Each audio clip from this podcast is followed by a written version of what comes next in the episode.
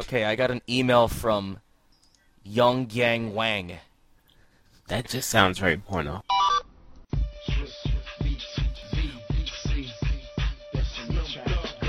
need to stop playing around with all the clowns and the wanksters. Good girls gotta get down with the gangsters. Go ahead, girl, put some back and some makeup on it. While I stand up in the background and check up on Welcome to episode one five zero zero of the Try Games.net podcast. It is twelve ten p.m. on a Saturday.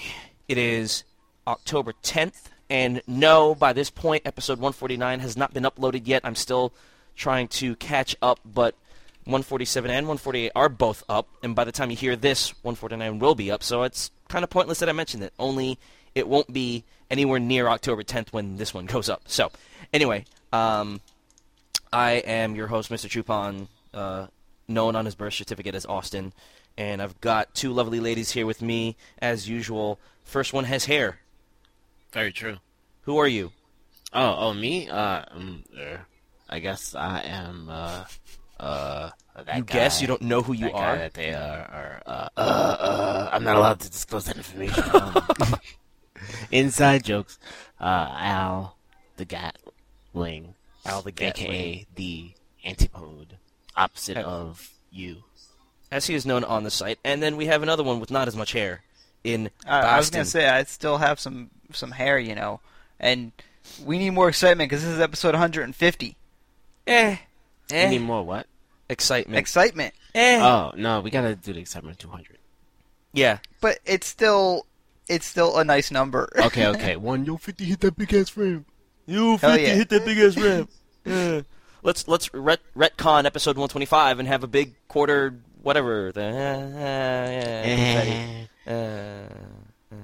Hey, this is a podcast about video games. Apparently, we haven't mentioned any games yet. Well, let's mention. I'm some looking games. at Google Maps. You're looking at Google Maps. That's definitely okay, not a game. It could be.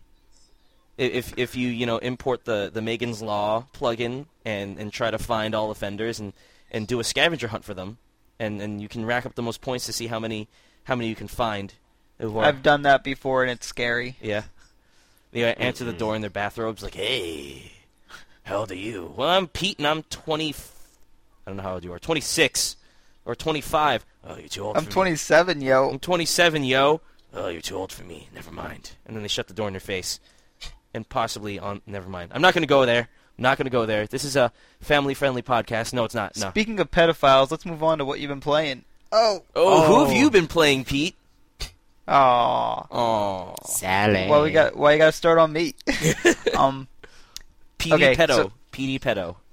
So uh, I've been playing um Half-Life 2 Episode 2. Ah, I did I did start that. Uh, I mentioned it in the tail end of the what you will hear on 149 whenever that gets put up. or what um, you should have already heard if you have been good in downloading the episodes timely manner in a timely manner. Correct. Correct. Um. Yeah. So anyway, yeah, but uh, I've been playing more of that. I'm not done with it yet, but I I'm definitely over halfway through the game, and uh, I, I'm gonna wait until I'm completely finished with it before I give an a full impression on it. I gave a a stand a starting impression uh, in my last thing I talked about it, but like that, I yeah, I'm just gonna wait till I'm done with it before I try to summarize my feelings about that and all of Half-Life 2 so insofar as it stands with, you know, the original and the two episodes. But I'll just say that I'm, you know, I'm loving it. And then I've also I did cave and I bought Civ 4 off Direct2Drive's $5 Oh, no. sale thing, which But by the time not you on hear Steam. this What's that? But it's not on Steam. It's not on Steam, and I'm very upset about that. but, um, but uh, I was like, it's only five dollars. I mean, like, I and I really wanted it, and I, I luckily stopped myself from buying other stuff. But also by buying at least one game off their sale, I got entered into a contest to win all the games that are part of their sale. So you know, I figured I really want the game, and I get entered into this contest. I'll just fucking do it. Um, but anyway, uh. So what was I saying? Oh yeah, so I bought Civ Civ 4 and I played a few games of that and just got rehooked into that. It it still has that quality of uh, you start playing thinking you're only going to play for a few minutes and then next thing you know it's like eight hours later, and Oh, you're still just yeah. clicking one more turn. That's why I don't Um, play that much anymore. Yeah. I'm not even good at the game. Like I, I've only played two, like t- technically two full games so far. Uh, the first was I replayed the, through the tutorial because like it's been a while since I played it, and just kind of refresh myself. Mhm. And then like after the tor- tutorial ends, you can keep playing that game. So I finished out that that game, that like round or whatever you want to call it, and uh, I won that through uh, domination victory. And then I went and a couple days later I played another uh, game, and I play on whatever the ba- whatever the standard settings are. Like when you click uh, like play now or whatever, and like you just go to you know, default then, yeah. yeah, the default setting. So it's like I think it's like not the easiest, but next to easiest difficulty and things like that. I don't remember the actual names of the difficulty levels, but uh, so yeah, I kind of just leave everything the way it's set default, and uh, I wound up losing that one because I uh, I couldn't decide what victory condition I wanted to go for, and then it got too late in the game, and I started uh, like I had been building up a military the whole time for defensive, like just for defensive purposes, and uh, I was doing a lot of trading and stuff, but when I started getting into the AD era, era and definitely up towards like uh, 1800, 1900, things like that, when the game starts, like the you know the, the turns start, not the turns start going quicker, but the time, you know, it actually stretches out, but it feels like it's going quicker because you're coming up towards the end. Um, because I guess people, for those who don't know, the game ends at I don't know, remember when it starts. It's sometime like way BC, but then it ends in 2050 AD. Uh, and when the game starts, it jumps a lot of years per turn. Um, but then as it gets closer to the end, it stretches out to like one year per turn, or I think it gets two, and then maybe down to one. I don't. I think it gets down to one after 2000. But anyway, uh, even though it's like stretching out that time, it feels like it's going so much quicker because you're pretty much set into what you're trying to do at that point and to how to win. Um, and so your kind of your turns are I guess are going faster. But uh, I didn't have any victory condition I could meet in the uh, like last 50 turns, so I just like tried to like I took my huge ass army and just tried to crush someone before I like so I wouldn't be like last place on the uh, on the boards of the civilization um, civilization rankings, and uh, I couldn't even su- successfully do that. I got one of the other civs to go to war with uh, Julius Ce- uh, against Julius Caesar with me, and then halfway through the war, they're just like, "Yeah, we don't want to do this anymore." So oh, then it was just me, me. too. well, then it was just me, and I couldn't com- I couldn't like completely wipe him off the face of the earth. So I didn't end up. I, I didn't wind up last place, but I think I wound up next to last place. But even when you lose, that game is still so much fun, Mm-hmm. and that's really all I've been actually all I've been playing. Did you at least import the executable into Steam so that you could start it from there? No, I didn't do that either because like I don't know, it's that seems weird to me. I don't like having the non-Steam games tab on my Steam list. Yeah, you Is know, I it- feel the same way. Is it is it a different tab? Because Yeah, it says there's a non-Steam games tab. Like not a different tab, but like in your games list, Right, there's, there's a- Steam games and then non-Steam games. Really, because I alphabetize. Uh, let me let me take a look at mine while Al starts talking about what he's been playing. Ooh, this would be interesting. Uh, I've been playing a lot of Crisis Core, although I have not made much progress. X Uh, X X X X I've been X playing, X um, X.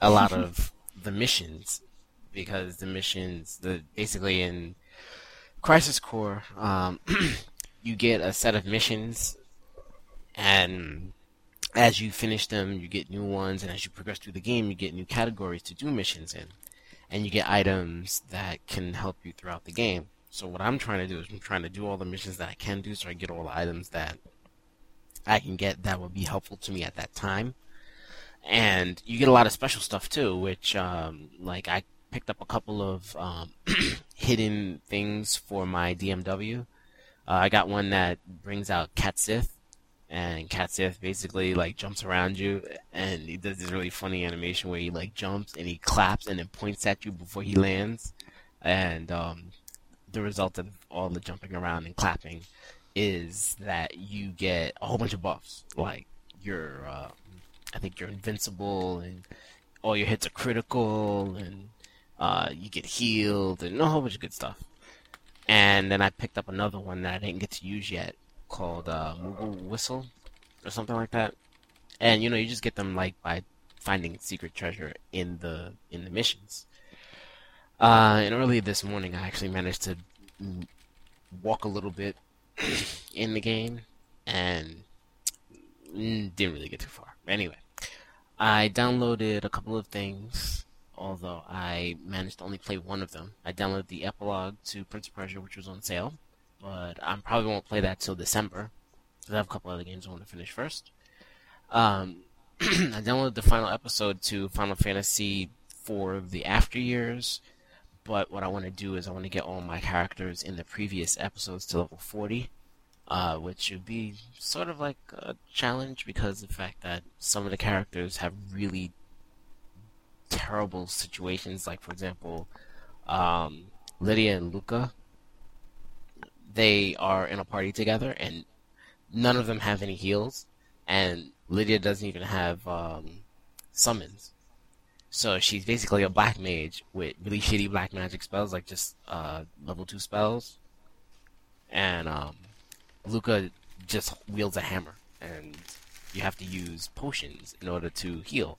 But the enemies hit you so fast and so hard that you, a lot of times, you could just die in one battle. So um, that's pretty rough. But some of the other party combinations are pretty balanced, and it'll probably be easy to get to 40 with those, but I just have to take my time with some of the others.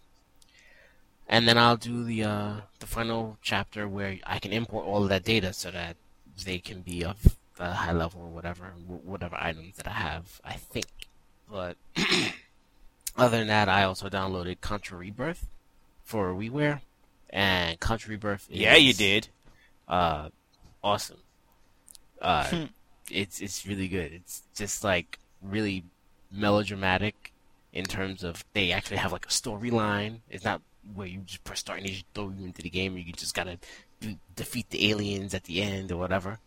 But the storyline is like they wake up Bill Rizer out of some cryogenic sleep and tell him that there's this guy, Red Salamander, who's uh, challenging or trying to destroy the Red Earth. Salamander, Yeah, Red Salamander. no longer the Red Scorpion, He's been demoted to a salamander. no, no, no. It's com- somebody completely different. Um, But he's also been demoted. I suppose. I, I don't know. I think that a salamander is probably an upgrade over a scorpion. But think? I'm not in terms of deadliness, but in terms Okay. of animal, animal, Shit, I'd Yeah. rather fight a salamander than a scorpion, but go ahead. Sure. Um, uh, what was I saying? Yes. So they they wake him up and say he's needed. So he's like, all right, sure. And then uh, the president of the free world or whatever tells him some some stupid ass title like that. He's like president of the world, and he's like, uh, yeah. Have you ever heard of Red Salamander? And Bill's like, a- uh, I can't really say I do. And he goes, well, he's trying to uh, destroy the world or something like that and we have to tell we we have to show him how humans rally against this type of thing. Are you a like that. bad enough dude to take down the red salamander? Ho ho Pretty ho! You have you have defeated red salamander. Let's go grab a burger. So um, then they go, yeah, the Contra has been reborn because that that's the only thing that they use to destroy aliens. Apparently, just Contra. Um, and then they they reveal some other weird storyline how. Uh, in 1973, Red Falcon, uh, they used a time warp to go into the past, to go to 1973 to try and destroy the world, and they sent Lance Bean out to destroy them, but he went MIA. And because of that, then they fast forward over to 2023, and you're Bill Rizer fighting Red Salamander. Now, what this usually means, because I don't know if you guys are really familiar with the Contra quote unquote storyline.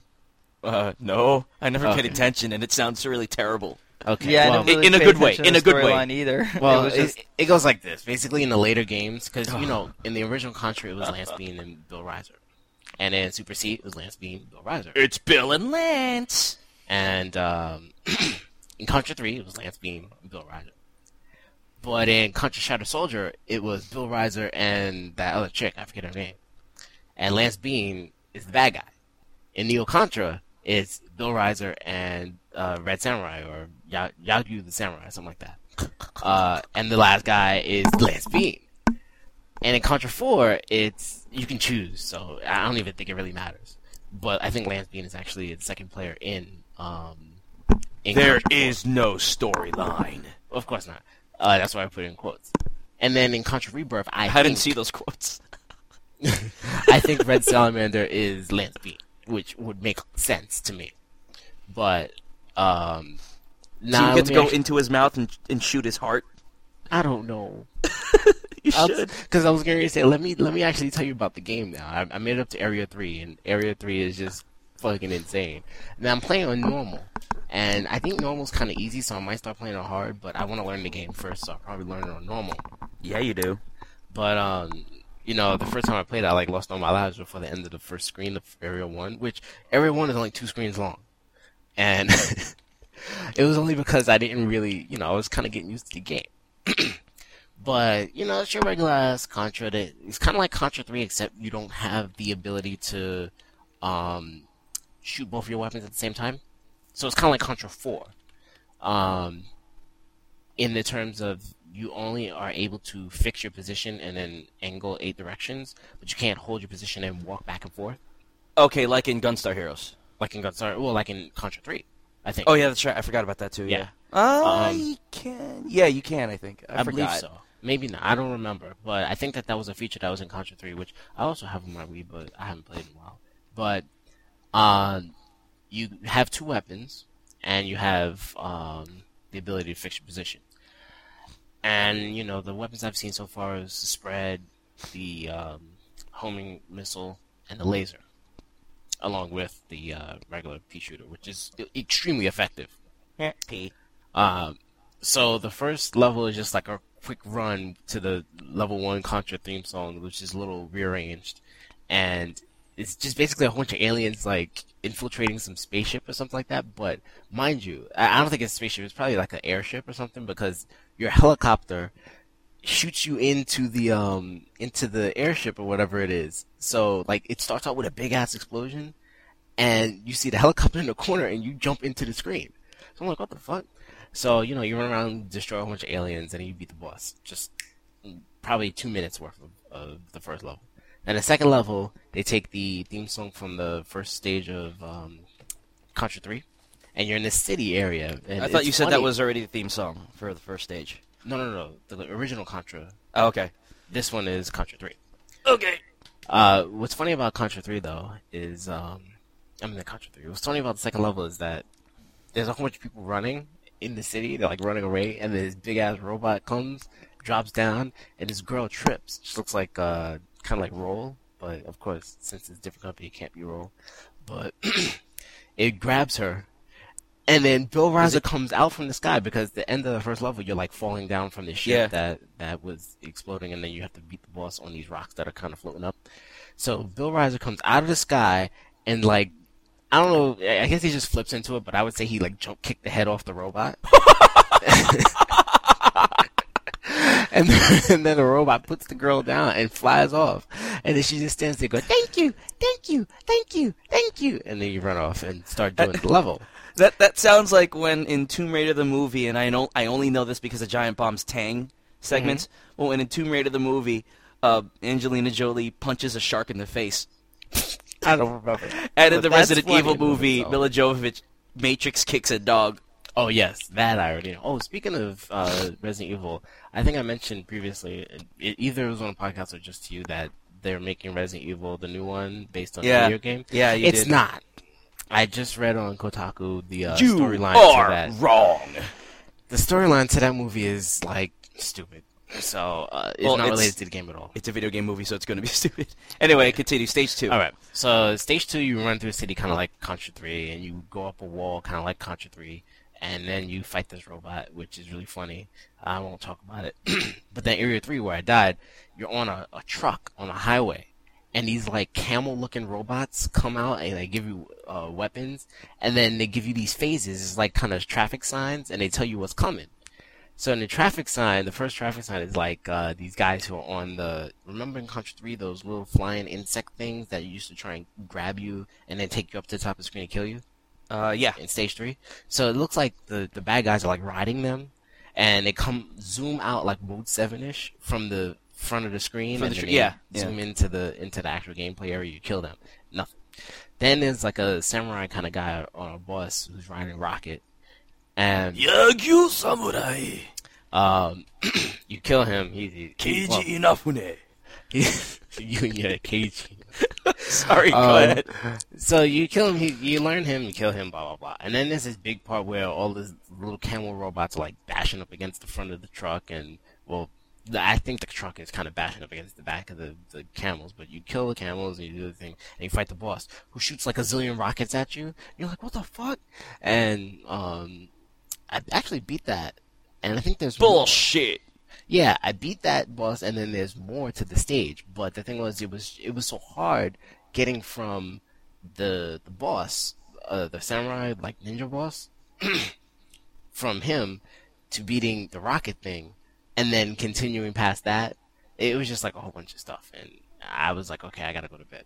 But the good thing about that is that there's unlimited continues, and uh, you can kind of just keep trying to learn whatever, whatever, and then when you want to really kind of play it to get a good score and try and beat it in three lives, then you can do it.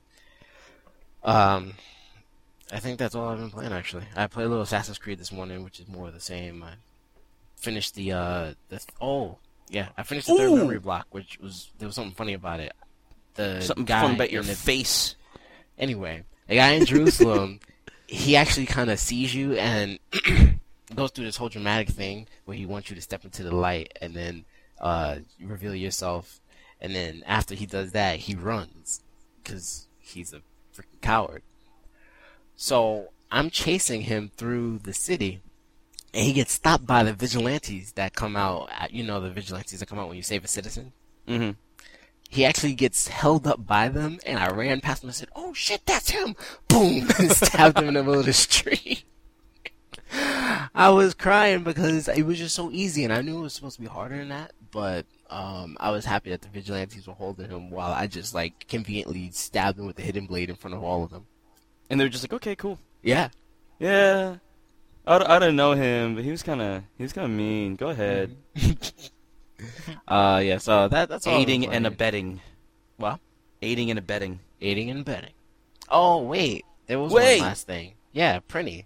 I played Prinny for two days and Yay, dude. passed five of the six stages, dude. And um, I've stopped playing that.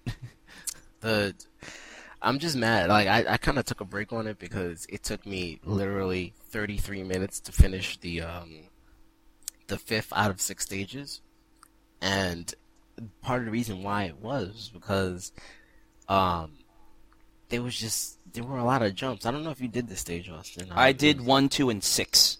Six. I did. That's I the one did six early so that I didn't have to do it later. Yeah, I did six most recently, and I don't know how to stage if the stage layout is any different, but uh, six is the the fortress, right? Where at the end you fight uh Yeah, that dude with the sword. that dude with the sword. Oh, you it's probably a different boss for you too. Um. All right. So anyway, Oh no, I'm just saying that dude with a sword is not very descriptive. oh, there's only one dude with a sword I've fought against so far because I'm a dude with a sword. I'm a penguin with a sword. Yeah, but, you're not in a video game. Oh, Sure. oh, you're no, talking the penguin. about in the game. I'm talking about Pretty. All right. Um, I forget his name, but he's he's. He, it has to be somebody different because um, you get different items based on the boss you fight or whatnot. So, I think you do at least. But the stage at near the end, there's all these like uh, little tiny platforms you have to jump across. Yeah, um, that that part kind of got me and also um, just getting from certain parts to other parts w- while bouncing on the heads of the enemies. Uh, there's this one part where there's uh, like a hole and then there's this guy inside this little spike machine and he shoots you. I don't know if that's in your level or not but that guy was really annoying. that's getting way specific. I can't even remember. I can't even think about your you're talking about right now. Yeah. because Are that's really things specific. like crazy randomized in this game? No, No. I think they're pretty set up intentionally to be difficult and like so. So it's one of those things where once you like once you once you Ninja Gaiden or Castlevania through it, you're like, all right, I know where things are and I can blaze through this level like really fast. But it takes a long time and a lot of frustration. You know what I mean? But the way Al's talking about it, it sounds like you are experiencing different things than he is. right that's no, no, no. It's just no. because I have a terrible memory. No, I don't think so. It's because um, you there's six stages you choose from in Prinny, and you can choose them in any order. but the caveat is the late the, the more stages you finish, the later at night it becomes, and the harder the the remaining stages become. Oh, yeah, yeah. Oh. In that sense, yes. I thought you meant like like in a given in a, in one given scenario when you go into a level, do they change up the way the enemies are like randomly? No, they don't do that. But like Al said, yeah, depending on the order that you do the stages in, things will be different. Right. And since he did his, he, he did that same stage like third, I did it fifth. So for me, it was harder than it was for him. Even though they Okay. say in the stage the, the, the stage description it says it's pretty much the same difficulty day or night. I don't believe that. um, because it took me like 33 minutes to finish that stage. But I don't want to do the next stage because I know it's gonna just double. I'm it's gonna take me like an hour and 10 minutes to do the next stage, and I don't have enough time during my break at work to do that. And I don't even know if I have enough time at home to do that to be stuck on one stage for like an hour. So um, I, I put it on hold for a bit. Nut up or shut up. Nut up or shut up. That's right. Zombieland. Excuse me. Eh, mm, eh, mm. I know you got a lot to talk about. Oh no, I haven't to been playing anything at all. Let's move on. Wait, no, that's, wrong. For the first time in my life, I actually have shit to talk about. Um, so I picked up Scribblenauts. Um, after after after hearing what everyone has to say about it, just so I could see for myself, and uh, I I'm really sad to say that it, it's actually really disappointing. It's not only slightly disappointing; it's very disappointing. Um, I'm not going to call it a bad game. In fact, there's some moments where where like it like there there's that little glimmer in the game where you're just like, holy shit, that worked. That's pretty awesome. But most of the time, it's like, and it does come down to what Pete said. It's the controls. They are horrible. Like, why in their right? Why, who in their right mind would like completely take away D-pad control from a game in which you actually need to control your dude jumping and running over things? I mean, um, and it's not like when uh, not Wind Waker, uh, Phantom Hourglass, where the controls are kind of intuitive. Right, or Animal Crossing, or, or, or, or an adventure game, any any point and click adventure game for that matter. This is like a side scrolling thing where you need to avoid like killer whales and shit. Damn, Um, with a stylus. It's it's it's not it's it's terrible. It's not good. It just is not good the way that they that they figured out those controls and like I mean, they're like, "Oh, you can pan across the screen with the D-pad." Well, you know what? Why don't you just let us hold down the R button and use the D-pad to pan across the screen? Exactly. Right, they do that in Prinny. yeah, exactly. So uh, it's it's just like I don't know. It's like it, it's like they didn't think anything through, and it ruins the potential that this game had. The other problem with it is that sometimes, even though it feels like, oh, you know, you you create your own solution, we're just going to present you with this easy goal, and you have to, you know, you have to just imagine your way through it. Well, some of them feel like you can't use your imagination um, that much. I'm, I'm trying to think of one. Um, there's one. Okay, so there's one where it's like you know, help the lumberjack do his job, and he's basically sitting there without a saw, and he and, and there's a tree sitting there, right? Mm-hmm. And, And it's obviously the answer is saw.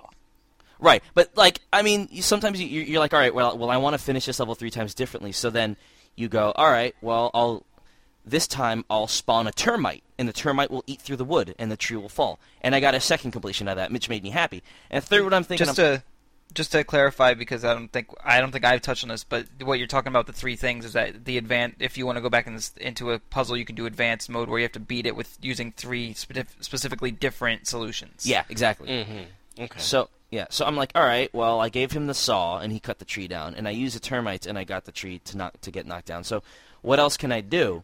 And like, I spawn a titan, and the titan kills me. I spawn an elephant, and the elephant just destroys the tree altogether. Um, I spawn another lumberjack, and he just kind of stands there. They And just the- stand there. Yeah. and then I spawn an axe because I'm like, okay, an axe is not a saw, but that didn't count. right, I would have thought that an axe and a saw would count the same. I So- think the problem is that like sometimes like with the uh, see I don't know because there's no real descriptors, but I think if like an item is considered in the same group, it's not considered Yeah. having solved it differently. Right. Right. So I don't know. Like, you start in some levels, you start to get this uh, scenario where you are, and, and other people have touched on this, but you start to spawn the same items by calling them something different, and then, um, aside from that, you also get into scenarios where it's like, well, I can easily beat this by spawning a jetpack and then arming myself with a laser. And, you do that- and it's Can like, you actually do that? yeah, Yeah. and it sounds ah. funny at first, but when you keep on doing that for different levels, it's just like, Oh, well, what's the point of having different levels when all I need to do is shoot this dude? Because it's not that it's not that oh you're just not using your imagination. It's no, I've tried everything under the sun and it's not working. So, So, the only thing that I know works is fucking giving myself a jetpack and a laser and shooting this thing. And it's like it, it gets it gets really you know aggravating. It's like why why couldn't you make it more flexible? You know, there's this one stage actually where where you're on one end, um, and there's a penguin on an iceberg floating across the across the ocean on the other end of the screen. And the I goal, exactly what you're talking yeah, about. and the goal is to get that one lone penguin back to his family, who, who's on the end that you're standing on. In the ocean is a killer whale, just kind of you know, sidling back and forth and chilling, waiting for the to, the penguin to jump in so he can eat the shit out of him. And the first thing I'm like, all right, let me spawn a platform so that I can walk across and, and, and tempt the penguin to come across the uh, across the bridge. So a bridge is not long enough, so I'm like, all right, I will create an island which I will plop down into the water, and then I will create a bridge to link uh, or a drawbridge which is long enough to link the island to the piece of land where the other penguins are sitting. I'll walk across, I'll spawn a fish, hold the fish, and then you know kind of coax it back across to the other side. Seems simple enough. Well, the, the the killer whale also happens to like fish, and somehow, even though I'm standing on top of the island, the killer whale nudges its nose just enough where like no, it's not it's not like it's not clipping past the island. Like the physics aren't that bad, but the physics are bad enough where it's like, oh, the killer whale just ate the fish that you're holding in your hand. Oh, great. Hmm. And I'm like, how is that possible? I'm standing on an island, the killer whale's under the island. How's that possible? so I tried it again, thinking that maybe I should just need to run faster. What happened was, the penguin, this time, the penguin kind of jumped onto the island, but in jumping on the island, the weight of the penguin made the island like not cap not capsize, but tilt just enough so that the penguin fell into the water, and the killer whale ate the penguin. Ah, that sucks. And I'm like, how is that? That makes no sense. So the third thing I was like, all right, maybe I should spawn a cage, put the c- penguin in the cage, and then jetpack my way across the across the water to get him back. Well, you know what? When I spawned the cage and the cage landed on the iceberg, the iceberg did capsize. And I'm like, a cage is not heavy enough to do that to an iceberg. Also, just I don't know if you know, but you can't put items that you haven't created into cages. Ah, but you kind of can because I the way that I solved the level was that I spawned a bag, and then actually, see the thing is, I didn't put it into the bag, but the penguin actually did walk into the bag. Okay. So I did that, and then I jetpacked across with the bag, and then that's how I solved the level. But I solved it the easiest way. I think it was Anthony Gallegos who said. I think it was him who said that pretty much any level can be solved with jetpack rope. Yeah, just uh, you because you can pretty much attach ropes to anything, even living things. Yeah. So just you know jetpack over, attach the rope to the penguin, and jetpack back over. Yeah, I didn't, I didn't, I didn't do that because I, I, sometimes I don't think of the simplest things. But um, I mean, I didn't want to solve it the simplest way, but I was trying other solutions, kind of like Right. how you were, and nothing was like really coming together properly. So I was like, "Fuck Right. it, I'll just do the way I know works." Yeah. Here's what I tried doing, and what frustrates me is that it almost worked. Okay, I got, I spawned a tranquilizer, which is basically you know tranquilizer in a jar. Okay. Yeah. Then I spawned glue. Then I spawned a trout, and then I attached the trout to the tranquilizer. I threw that into the water, and the killer whale ate it and fell asleep. And I'm like, sweet, I can get the penguin across now. So I spawned another fish. You know, instead of using trout, I said salmon. Okay, mm-hmm. and I, I swam across. The penguin jumped across to follow me, but it ate the fish so fast that I could that I had nothing to to bring it across with. And so basically, I had run out of things to do because the, the tranquilizer, the glue, and the trout were already were already three items that I spawned, and I could only spawn four because the penguin ate that fish so fast. I couldn't, you know, if I spawned any more items, I wouldn't have been able to finish the level because you know you had a you have a you have a, a- You- a limit.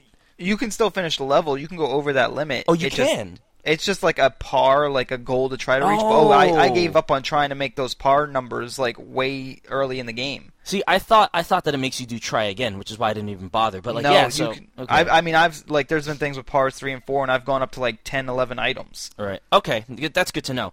But in any event, so it's like I was like, "Oh, I got it. All I need to do is, you know, swim a little bit faster and like really perfect the whole coaxing the penguin across to swim across the river with my fish. I mean, to, to come after my fish. And so I tried it again, but every successive time that I tried the tranquilizer glue fish combo to get the killer whale to eat it and fall asleep, it would ignore it. Mm. I'd hit try again. I'd throw the thing into the water. The killer whale will look at it and just kind of swim away. I'm like, you ate it last time. Why aren't you eating it this time? You got smart. But it's a retry. It, I It's like so. So yeah, I mean, it should not. yeah. So things. You know like what sadly would make this game better if there was just no graphics and it was all text and be it gave presented you with this is the puzzle scenario. How do you want to solve it? You put in exactly what you just said and said, okay, you won. Yeah, but it, it it it defeats the purpose of being able to interact. with no, I know. I'm just I'm just being facetious. You are Yeah. silly. You are Petoria, and you are silly. Do you have something else that you've been playing that you forgot about that you want to mention now?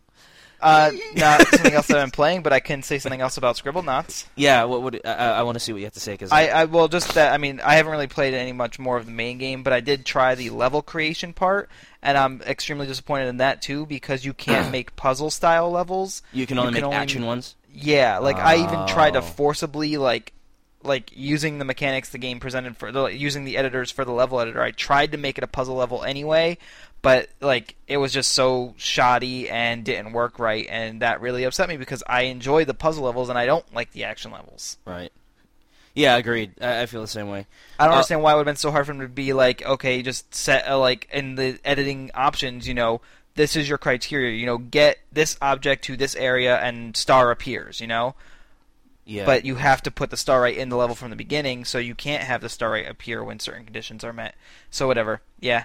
Uh, that game is just like you said, it's it's just very disappointing, and like I'm trying to get rid of it while the getting is good. But there's so, there's still like every every so often there's still some inventive things where it's just kind of like, wow, like I'm actually glad that I stuck through it. Like, the, well, not not super inventive, but I remember this one where like it, it's Santa Claus that's just sitting there in his workshop, all right, and Rudolph, well, not Rudolph, but another deer, uh, like one of his reindeers sitting there, and he's got a couple of gifts in his room.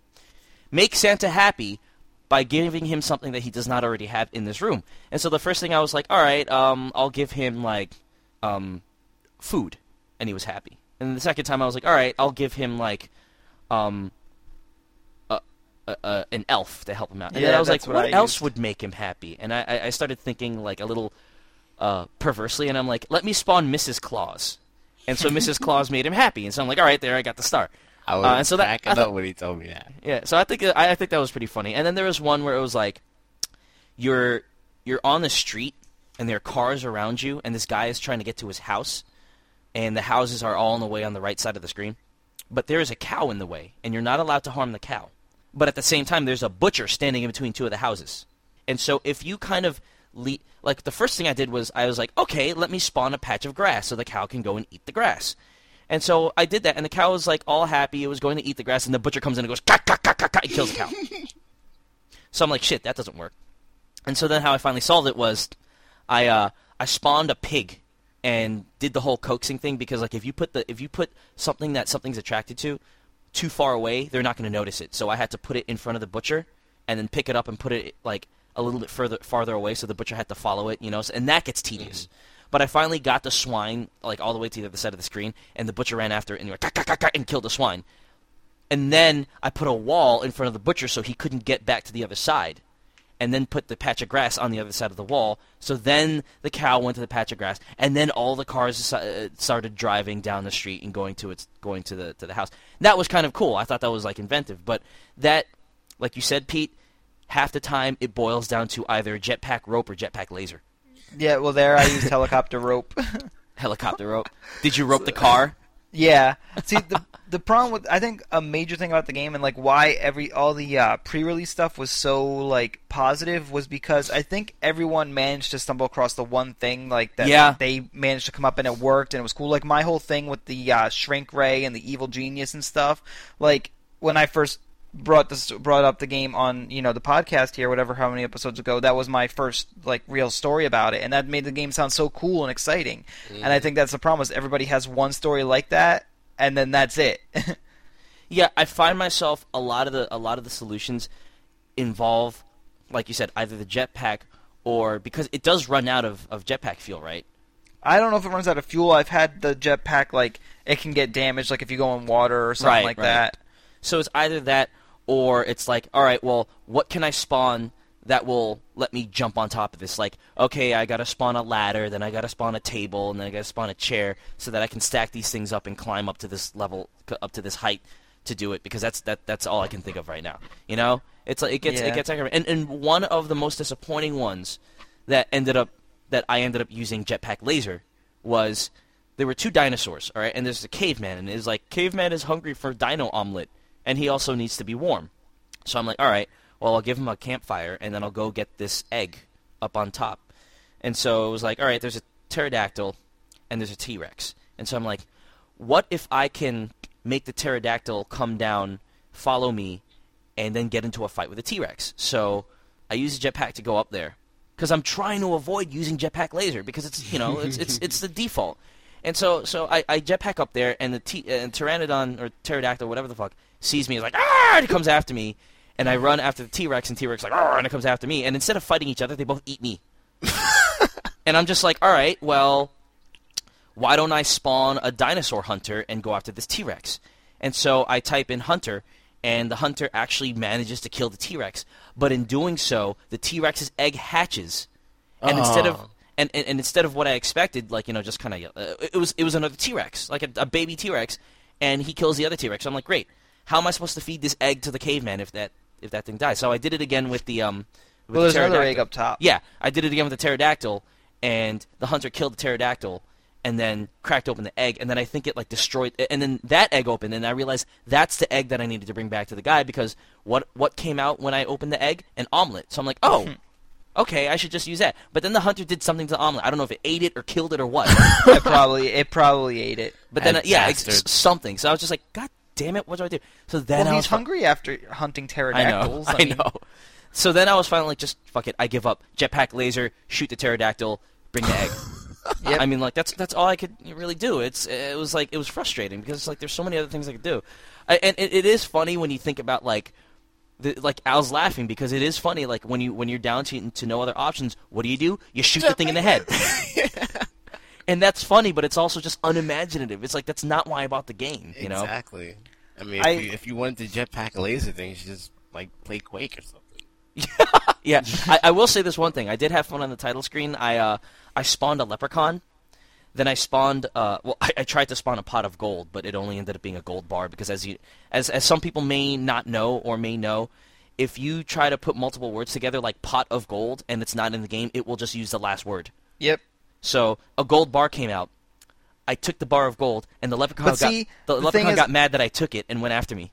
There could be a pot of gold in there. You might just have to put it in in a specific way, which is Yeah. the annoying thing. Gold pot or something, yeah. Right. But uh, but when I took the ahead. gold bar, like the leprechaun started coming after me and beating the shit out of me, and so I spawned a titan to beat the shit out of it, but the titan just beat the shit out of me, and then what I the spawned another. up with the Titan and hating the main character? I don't know. there are oh. just certain things that are like set to attack you as opposed to other things. Oh, I- one thing I tried to do was I, I I knew this wouldn't work, but I tried it anyway. Like one of the things involved me getting. Oh, this is what happened. It involved me getting a a, a- a lamp, um, to for like the the genie type of lamp, not like I turn on the light because it's dark type of lamp. Mhm. And it's across um, it's across a pit that has a bridge over it, and then like it has those um, uh, what what other game has this? But like it has basically air vents that you know there the, the there's a set of air vents over the pit that push that that that blow air down. Oh, I know what you're talking about. Yeah, and so you you go across the bridge, and then there's another air vent on the floor that pushes air upwards, so it kind of it makes you float, right? Once you if you manage to get past that, because like if you float too high, there are these barriers that keep you from from going forward, and you're sitting there like stuck. Um, so what I did was I spawned like a I spawned a table, and the the air vent pushed the table up to the ceiling, but it pushed it up so that. I, I wouldn't be trapped in the in the two barriers. It's hard to explain, but basically, It, it lowered the ceiling basically. yeah, basically lowered the ceiling so that I wouldn't be trapped under the barriers. And so I got the lamp, and when you get the lamp, the bridge across the lava disappears. So that if you try to jump across the lava, the air vent that's pushing down pushes you into the lava and you die. Mm-hmm. So I was like, all right, let me. Uh, I literally typed in the word clog, you know, as like a drainage clog. So I'm like, if I clog up the air vent, it's not going to be able to push me up. And so, like, it was like, do you want clog the shoe or clog the material? I'm like, uh, uh, the material. And uh, whatever, I can't remember exactly what, what it was, but it looked like just a whole bunch of yellow pixels. Okay. And I'm like, all right, so maybe this is what their idea of a drainage clog is. And so I put it over the vent, and the vent sucks it in. And for a split second, I, I could have sworn that I saw like the wisps of, of air decrease. And I'm like, yes, yes, I did it. But then it kept going. And I'm like, so does can anything clog this thing up? Like, I, I don't get it. It, it basically consumed the clog. so I'm like, all right, well, I don't want to cross this pit. Let me spawn a minion to get it for me. And so I spawn minion and it stands there for a second, and then it attacks me. And I'm like, what good is a minion that attacks you? That's not a minion. Because a That's minion is supposed to obey your orders. Mhm. So then finally I was like, all right, um, uh, I'll spawn the table, and then I'll do, do jetpack. And I jetpacked across the lava, I got the lamp, and I jetpacked back. It always comes back to the jetpack. always comes back to the jetpack. This one thing I tried on that dinosaur- Game Rocketeer. Yeah. Actually, this one time, uh, this one time on the dinosaur level with the egg, I tried um, I tried to kill the T Rex with a meteor, but the meteor killed everything else. oh yeah, I did that too. And I'm just like, this is a small meteor, and it landed on the T Rex. Why did everything else disappear? Because meteor just wipes out the. There's a few things that just wipe out all Yeah. living things. Um, Yeah. There's one more puzzle that I want to talk about. It's like 30 seconds. The goal was to stop a motorboat from hitting a glacier, uh, an iceberg, and sinking. So I spawned a beach. Uh, I spawned an island in between the boat and the glacier. And so instead of crashing into the iceberg, it crashed into the island. But I won. yep. So Yep, the glacier's happy. I should have I should have just destroyed the boat, but I don't think that would have Laser. Anyway, laser or meteor. Meteor. Actually, I did try that, and it destroyed the iceberg, but it destroyed Yeah, everything else, that's- and everything died. Um, So, I wanted to mention about how I saw you on Steam playing a game, which is like the rarest thing in the world. yeah, I got Plants vs Zombies. Well, I bought it. I bought Plants vs Zombies on the podcast like a few weeks ago, and then I finally decided to play it. Um, and I am. I think I've put. Well, okay. So first off, Pete, I don't know if you notice how what what my playing time in that game is, but it's like 11 hours. No, I didn't actually because I think the only way to see playing time is to actually go to Go to like the that profile. person's like profile page, Okay. yeah. and I'm do I don't really like check people's Steam profiles. Right. The only reason why it's 11 hours is because I was playing it during the day and I le- and I left the window open because I was going to come back to it later. I forgot about it. Oh, I went out 16.4 and I hours. yeah, I went out and I got back at like uh 12:30, like past midnight, and I opened the window up. And I'm like, holy shit, this has been up the entire time. And my Steam rating had gone from like a 0.2 to a 5.9 in that one night. And I'm like, oh, I should, I should probably close my window so as not to mislead people. But um, if people haven't heard enough about this already, Plants vs Zombies is a tower defense style game. It's not exactly a tower defense game, but it it it takes the core of well, there are waves of enemies coming after you or after a certain goal, and your job is to just build up a whole bunch of shit to prevent it from coming in. So, um, Pete, have you played it? No, I've uh, seen Charlie play it, uh, and like I've seen plenty of videos and stuff of it. I, I would like to play it, but it's just one of those games. Like I'll get around to getting it eventually. Yeah. Well, it, it's it's it's exactly one of those like I'll get around to it, and you're like, I've had this game for like about a year and a half. Why didn't I try it? Holy shit, it's midnight. Yeah. Because it, it, it's so it, it's so easy to just get into, but it's not like you know. It's not like a super casual game where like you can just go do do do do do. I'm playing Plants vs Zombies. Like you obviously have to think about things a little bit because there's a build order. I mean, it's it's a tower defense game, and so while it's it's very accessible, you still have to strategize a bit. But um, I think what it does really well is goad you into continue playing with new toys because after almost every level, there's a new type of plant that you have access to, and if there's not a new plant, it leads into a, a mini game where well let me let me talk about the um the general game flow first. So in order to build plant in order to plant plants, you have to have sunlight. Sunlight is basically like your gold or your wh- is your resource in this game. And sunlight drops down from the top of the screen. Each time each sun icon is worth about 25 sun uh, uh, suns, sun. I don't know. Anyway, each sun icon is worth 25 sun, and so you have to click on it to collect it, and then you know, obviously it's not enough to wait for sun to fall from the sky because it happens very, very sporadically, and so you have to plant sunflowers that also emit sun that you can collect. Um, and so, like any strategy game, there's a build order. You start off by building sunflowers, and then after you have enough sunflowers that you think you can sustain yourself with, you start building uh, pea shooters that literally shoot peas at the zombies coming your direction.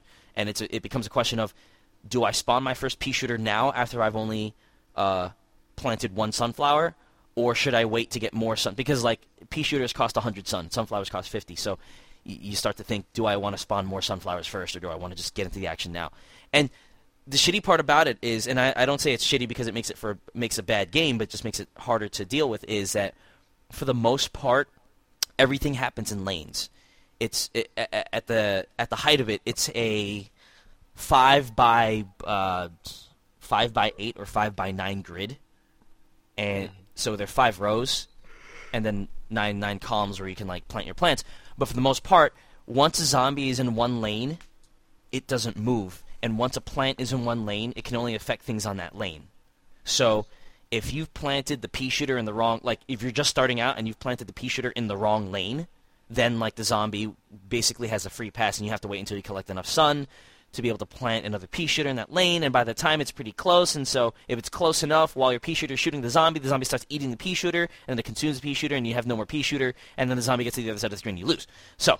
Um, but there are some things later in the game where you where where pea shooters or, or other things shoot across lanes and zombie and you can force zombies to switch lanes, but that comes way later.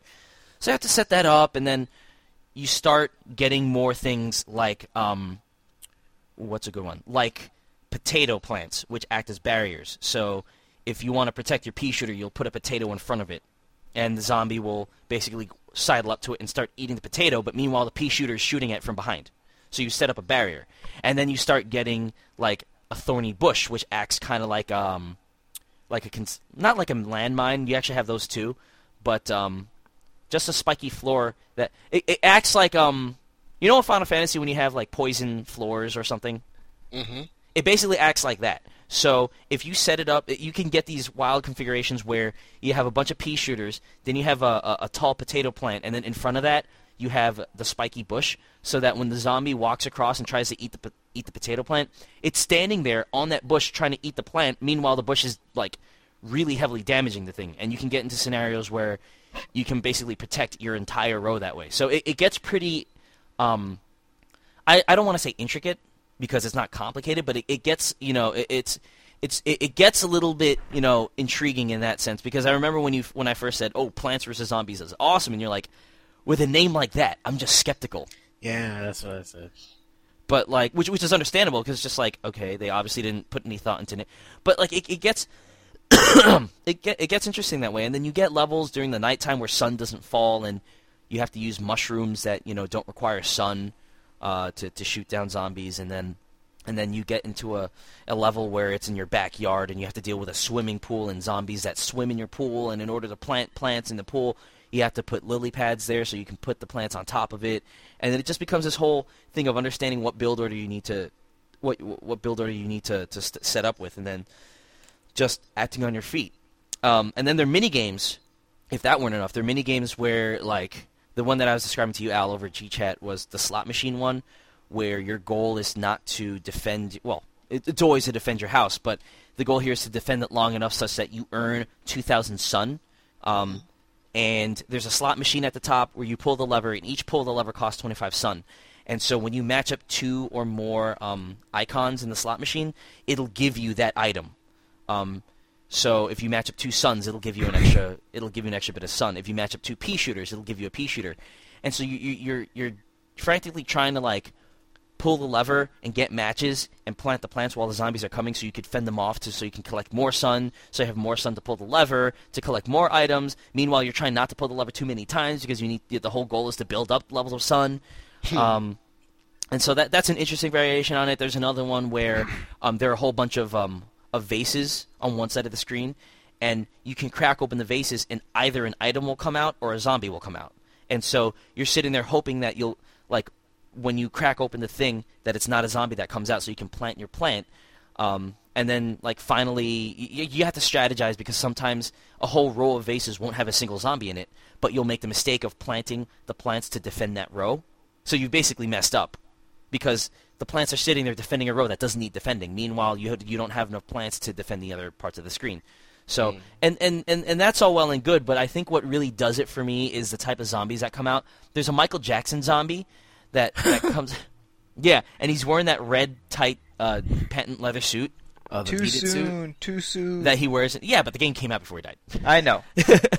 but like he comes out in that red suit that you find in Thriller, and four zombies come out like in in the four cardinal directions, like above him, below him, to his left, and to his right, and and dance with him. They they, they do the Thriller dance where um and I'm doing this as if you can actually see me doing it, um but they're doing the Thriller dance, and um there's a sound alike of the Thriller beat that plays whenever the zombie comes up, and so it it it's not only funny, but it's also completely disorienting because you're like, shit, what do I do now? There's zombies here, there's a zombie there, they're dancing the thriller. I just kind of watch and watch. I just kind of want to watch. the beats. and like it, the beat sounds like it's not exactly that, but it sounds very much like it. And then there's um there's a zombie that's there's a zombie that's right that's driving a zamboni. You know the thing at the ice skating rink that smooths out the ice. It was Zambroni. I, don't- I, forget, I forget how you pronounce Zamboni. it, but Zamboni. And um, like that thing just comes. It's like, why is it riding a zam a, a zomboni? Um, um, and then there are there's a zombie with a bucket on its head, which which gives it extra armor, and then there's another zombie um, that that uh, that has like a javelin that jumps over your potato walls. Um, there's a zombie that is on a pogo stick. Um, it, it just they just it's got a lot of charm. Basically, it's a PopCap game, right? So it's Right. like you figure that that's what they put all their effort into, making making it cutesy, make it fun. Um, and the plants are pretty funny too. I mean, you've got the um, everything is named after a plant, like that tries tries to be named after a plant. So there's you know the pea shooter is literally a pea shooter, and um, I'm trying to think. I can't think right now because my brain is, is frying because I've got two more games to talk about. Um, Oh, jeez. yeah. um, go play Plants vs Zombie. That's all I'm gonna say. Um, the other thing I was, I've been playing a lot of, I've been trying to catch up with God of War on PSP, um, and there's not much to say about it except that it's God of War on PSP, which is Pretty both much. a good, which is both a good and a bad thing. The bad thing is just like, why am I playing this again? But then you realize it's because it's God of War on PSP. And if you liked them on the consoles, which Pete, I remember you weren't too fond of it, but if you liked it on the consoles, this is pretty much like this is pretty much an ideal game for the PSP because uh, it shows off its its hardware pro- It shows off what people thought they wanted out of a PSP. Right? They're like, "Oh, graphics. Oh, I could play my hardcore games with me on the go." And while it, it, it kind of smacks of, well, why do I want to play a console game on my portable? Aren't they two different things? Don't I have, to, aren't, you know, I'm in the mood for something different when I play a portable. In my mind, there's kind of almost always room for God of War. Like there's always room for Jello. There's always room for God of War. it's, it's, it's, it's, it's button mashy, which is probably why you didn't like it that much, Pete. But I say button mashy because I don't think it's a button masher because like I actually try to use like all the different techniques to get more red orbs.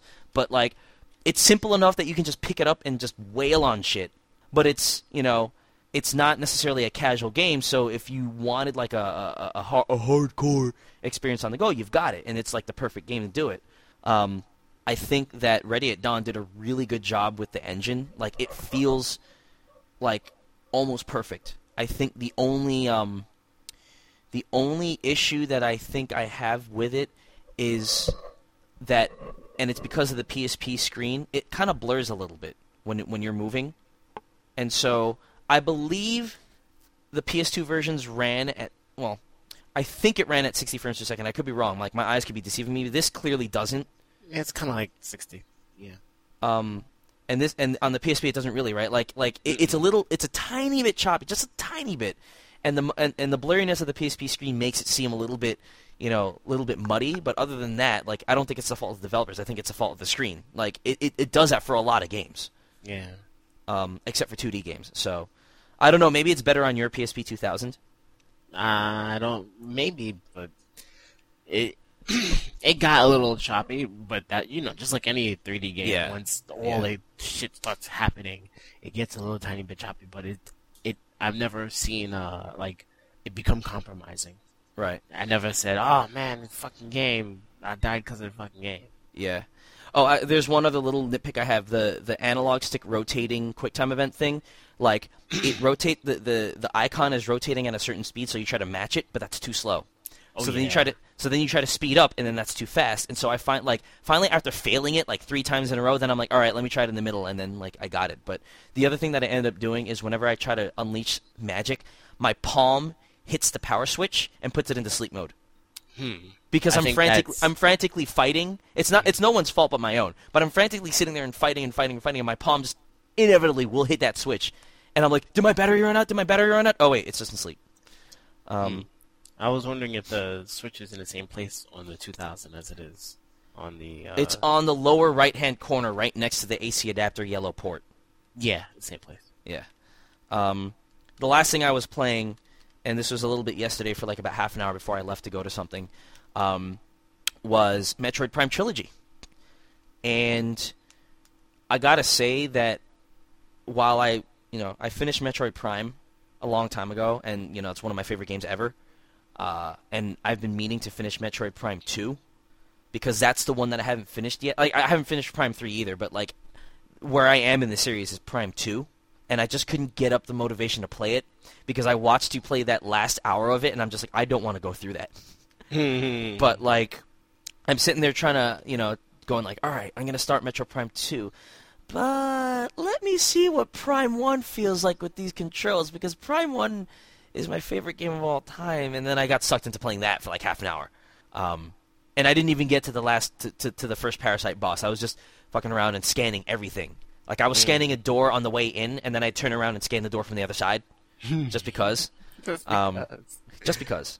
I will say that um, I don't think that the uh, that the Wiimote pointer control is quite as good as what I found on the Conduit Okay. or e- or even Medal of Honor Heroes 2, but it's definitely sufficient and it's not bad. It's just not as good, you know. And it's like after filling the conduit, you kind of wish that they'd given you that level of control, but it's it's it's pretty good as it is. It's pretty much Metroid Prime 3. That's I mean they they basically just transplanted it there, and it just being able to straight circle strafe like normally is such a relief because you know you can do that in the GameCube version because the analog stick left and right turned you left and right right.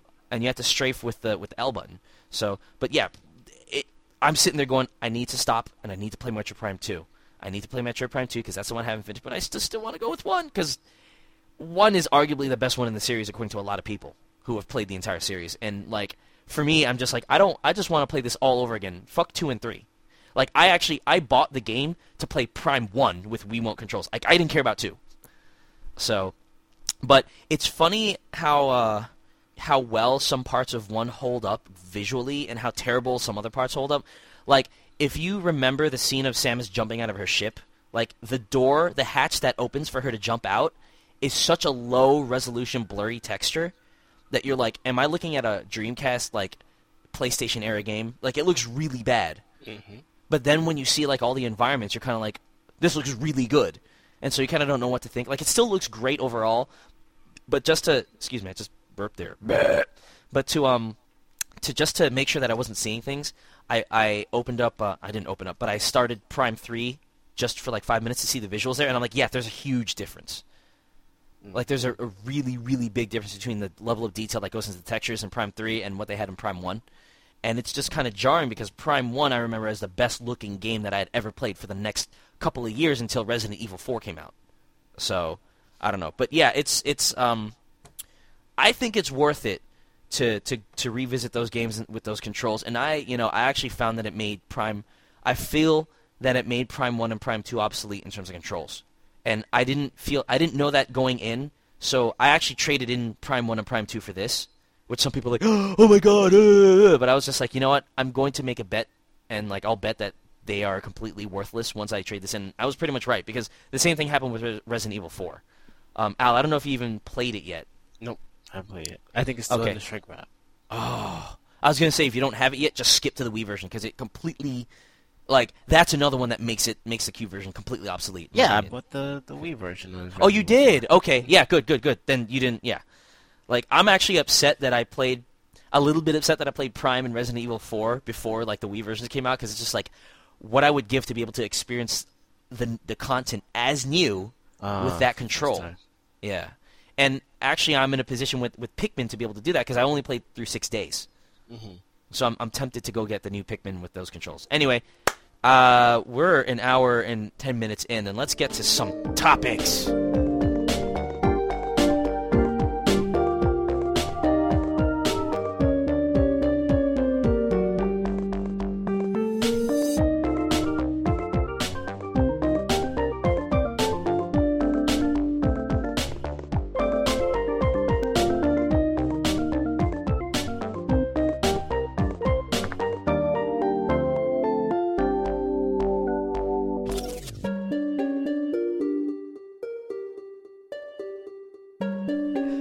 Wanted to segue, so segue.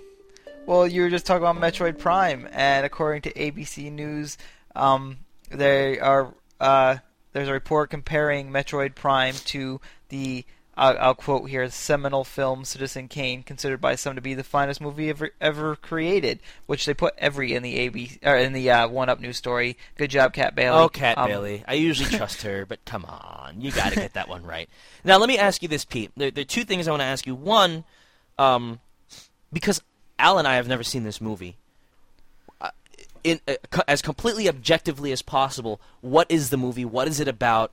And why do you think that it's considered such a such a seminal film? And I know that this is going to be difficult because my second question to you is, you've told us that you think it's terrible.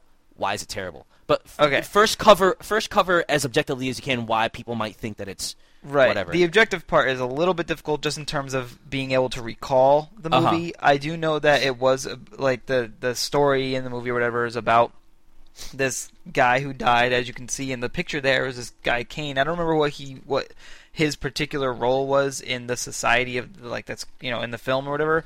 But uh, he dies, and when he died, he was what? What's that? He's supposed to be a journalist or something. No, no, he's not a journalist. He was a very important or influential man of some sort, and when he Oh. died, he uttered the word rosebud. And so all the the film is about these journalists, and I'm pretty sure it's about one in particular who is trying to figure out uh, what rosebud is. Like it must have been something so important and so like you know like monumental to him for him that to be his dying word. Um, so like the whole film was about them trying to figure out what this is and i don't even remember i don't think they ever actually do but at the end of the film you find out that rose i, I think it shows like maybe a storage area or something and you find out that rosebud is actually his childhood sled. Um it was just like a one of those old old timey sleds that had the word rosebud written on it. Um so like it was just basically as he's dying you know he like is yearning for like his youth or like you know a happy memory or something like that.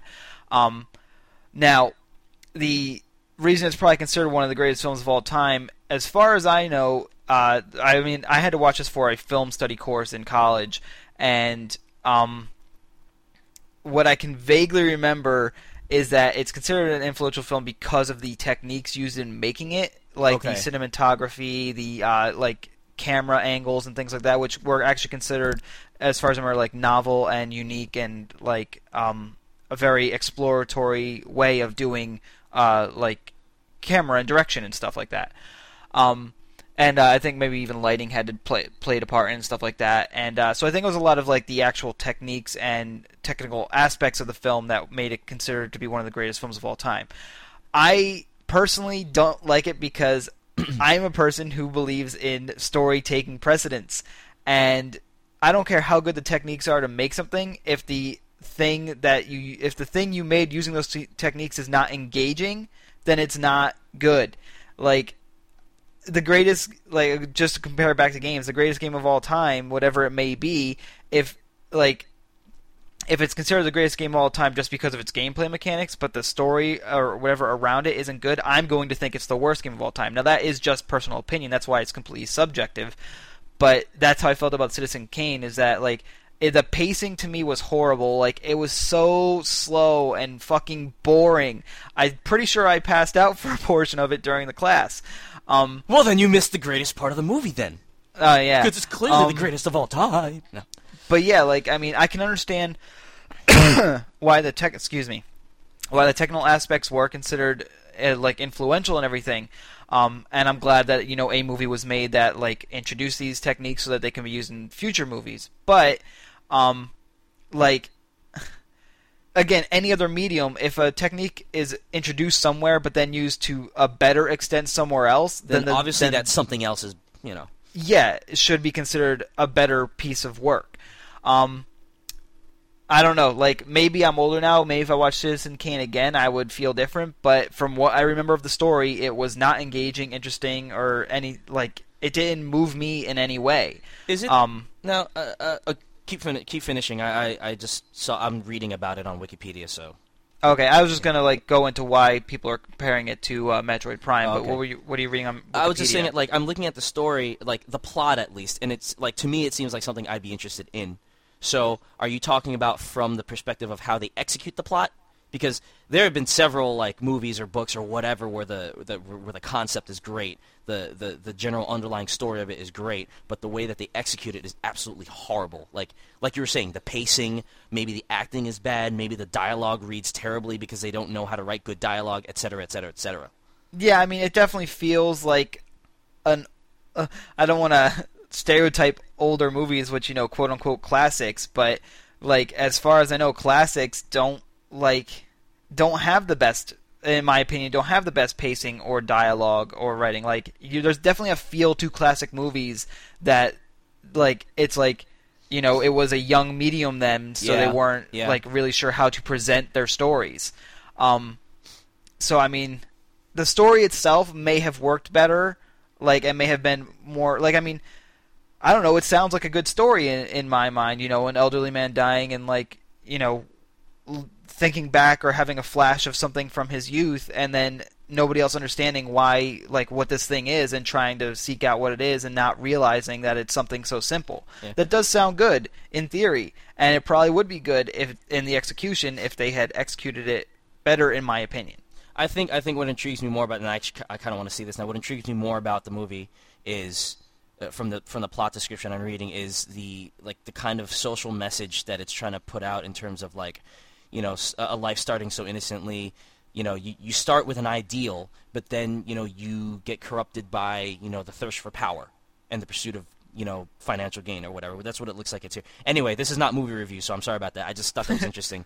Why and so why are they saying that that it's it's comparable to Metroid Prime or vice versa? I mean, they're saying in here like they they really don't go into too much detail. I mean, I'm not sure if this is just Kat Bailey's uh, point of view on it, but uh, Mhm. It's compared to Metroid Prime because of its dark and lonely atmosphere, and it, uh, Metroid Prime puts combat second to exploration.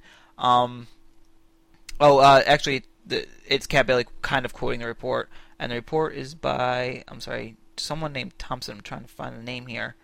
Tom Uh, Thompson, What is it? Tom Thompson, Pete Peterson, no, Michael Thompson. Okay. Anyway, uh, it says so in the story here, and the one-up story it says Thompson also pointed to the post-mortem discovery of alien civil- civilizations. That's a characteristic of the Metroid series, comparing it to the journalists of Citizen Kane who were trying to figure out what happened to the tit- titular character. Um, but personally, I didn't get enough through Metroid Prime to really uh, understand this comparison. Um, like in just in accordance of the gameplay, like is the gameplay in and and the game is that influential for Metroid Prime? Because I played Metroid Prime for the first five minutes, hated it, and never played it again. Uh, you two have clearly played through it, so I mean, do you guys like? Basically, they're trying. The the report is almost saying that Metroid Prime could be considered one of the greatest games of all time. Would you No, no, guys agree with that? greatest game of all time. I'm still struggling with how they're comparing it. Um, Al, give your thoughts because I'm trying to read this paragraph over. I over don't and have understand any because I haven't seen this damn movie. I put it on my next Netflix queue, and it's probably gonna. I'm probably gonna see it this week. Well, so I'd be do you feel that the about tomorrow- game- uh, next episode? do you feel that the game has done anything that innovative, introduced new techniques, or just like I mean, that's the only way I could see the comparison working is that based on the techniques and innovation that the game may have brought to you know the medium. If it did bring anything, I mean, I don't know if they're really trying to. They obviously can't really be comparing stories too much. Uh, they might be comparing moods and stuff of the game and the movie, but like, I guess in a way, it's like the only really story or plot comparison is like it says here about the the discovery of alien civilizations. Like you know, Samus is out there like Yeah, I'm starting to see. I'm starting to see why he's drawing that comparison, and I guess I could, like, okay, so maybe the big deal about Citizen Kane was how like the the method of uncovering a mystery about something that's already happened instead of doing it as it's progressing. So in Metroid Prime, um, well, let's put it this way: the original Metroid, or, or even Super Metroid, the what those games pioneered are present in Metroid Prime. So it's not as if it invented the whole, oh, I'm going to use this item to go over there and then open up more of the world. That was already there. Like Metroid, I mean, its forebears already invented that. The original Metroid. Mm-hmm. What what they didn't necessarily have was a sense of explanation about everything that happened. They they they actually conveyed, I believe, in Super Metroid, they conveyed a lot of the quote end quote story, which is almost non-existent, through actions and through visual cues, like I mean the different areas that you visit, or like the the, the creatures that you encounter. Um, or, or and what they do like there's never almost never any dialogue in the game except for the opening cinematic um, and what Prime does is it kind of offers I don't know how to say it, it kind of offers you some more concrete um, um, content. Okay, so you, you played it for five minutes and put it down. So I don't know how far how much you scanned or anything, but there are, there are a lot of items that you can scan, and you don't need to, but doing so kind of gives you another piece of what's been going on, uh, another piece of the world. Uh, not only what's been going on in this game, but what might have happened in the original Metroid. Um, because if I'm getting my timelines correct, Prime happens before After Metroid, Metroid and before Metroid Two. Before Metroid 2 and Game Boy. Right. So it has references to the previous game, but it also has references to what's happening now. And like you you totally don't have to do it, but it kind of builds up this whole and and, yes, this whole alien civilization civilization that is post-mortem, like as you're discovering all this stuff, like it's it's kind of derelict. It's it's empty. It's desolate. There's there's none of the civiliz- civilization left at all. And the only living creatures that are there are indigenous creatures and the guys who are coming after you. So it's like they don't play a part at all in the game, like whatsoever, but just kind of uncovering them and like seeing this whole other side of it. And I don't know. I mean, there's the, the I When can you see ex- where When you ahead. explain it like that, I can clearly see the parallels. Then, yeah, it's like um I can't. What's wrong with me? well, you didn't see the movie, so I didn't it is see it either. You, but I didn't like, see it either. I'm just going based off that paragraph. yeah, like just because Samus is is kind of like compared to the journalist by she's uh you know like you said she's exploring these derelict civilizations and scanning things and getting like bits and pieces of information like that will will relate back or like that give her backstory. Whereas like the journalist and Citizen Kane are getting bits and pieces of information about uh Kane's life and what Rosebud may be, and it's like that's how it's presented in the movie is these slow bits and trickles of information, like because you don't find out the end till, of the movie until, until the end of the movie what Rosebud is either. So like Right. you're kind of like exploring along with the possibilities of what these things are and getting these trickles of information like throughout the movie, which is like sounds parallel to what you'd be doing like exploring these civilizations in Metroid Prime. Yeah. I, I would say that the only real unique factor in this, uh, and I'm not trying to slam Metroid Prime, it is my favorite game of all time, but, like, I, I, I don't think Metroid Prime invented that either, okay? But it's like, in a sense, because I start thinking about games like Resident Evil, for example, where you're exploring this place that's rid with that, that that's ridden with zombies, but the people who are responsible for it are nowhere to be found. And so you're picking up all these story cues from letters that have been dropped on the ground and like uh, diary entries. You know what I mean? And so it's very similar. It's it's very similar to that. And I don't think that Metroid Prime necessarily invented it, but what I think they did do was what they what it did do was like combine all the elements that are in that game in a very certain way that that um, I guess is just Metroid is what that's what it's known for. Um, I've always found Metroid to be one of those series where it's all about isolation and loneliness and just you know kind of hopelessness. Not hopelessness necessarily, but it's it's it's not it, it's very it's not very happy and it's not very comforting because at least in Resident Evil you're talking there are other people in the mansion with you. Um, at least in something like Castlevania, um, which you know borrowed very heavily from the original Metroid formula. You know, there's shopkeepers to talk to and all that shit. In Metro in all the Metroid games except for Metroid Fusion and Metroid Prime 3, two of the games which I think are kind of kind of take away from that desolation and are disappointing as a result. It you're all alone. No one's there to help you. All the help that you're getting is from some dead guy or some dead alien who decided to write down what was going on. So, in that sense, I like that's. Um, I don't know if they're comparing the dark and lonely atmosphere to um, to Citizens Kane. Let's see what they say here. Using cinematography to express something very personal and human. I can sort of see that, kind of, like when when you're in an environment where you are alone, without a soul in the world to talk to, you start to evaluate things yourself about yourself. I don't know. I, that's kind of tenuous to me, though. I don't know if that makes any sense to you guys. Yeah. Um. I don't know. It's just. I guess the story isn't like. It's hard to really like discuss further without like you guys having seen the movie and me having actually played through the game. It's a good point. Um, Ah, yes. Whether or maybe not, we, yeah. I was gonna say maybe we can revisit if you guys see the movie, then Yeah. maybe we can revisit this sometime in the future because I could easily play the game because I have you know a Wii and I could just get the get the game and play through it. Um, although I should probably, if I were to do that, I should probably get. I, I would assume get the trilogy. Yeah, but you Yeah, said you I mean- couldn't even get past five minutes of it. Yes, but I I mean I'd be willing to give it a second chance. Um, and I mean I could get the game without like you know there I could rent it or something. Um, Ah, okay. like I, I wouldn't have to actually invest a lot of money to try to play through it again. Um, but I do understand that it is like it is widely considered to be like I, I'm saying one of the greatest games. Um, some might say the greatest game. Uh, but yeah, so I mean, I'd be willing to give it another chance just based on that fact alone. Yeah, I, I don't see. Before we move on, I just want to caution because like I don't ever like at this point, I I hate it. I'm starting to hate when people oh this is the greatest whatever because you're never going. It's not necessarily about agreement, though it kind of is, and it's more about like there are cer- there there's so many different things now in this day and age that make a game great. Like you were saying, if you find a game that plays awesome but the story is not there, you're gonna hate it.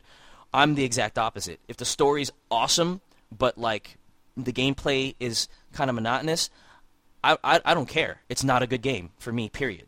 And like, um, some might consider that Metroid Prime doesn't have a story because there are no cutscenes and there are no dialogue and blah blah blah. And you find out everything by scanning, and that's all voluntary. You know, some some people consider that Half-Life 2's story or plot or whatever is terrible because there are no cutscenes and everything happens in. And I argue the exact the exact opposite. I think the story is more engaging because you're in the action all the time.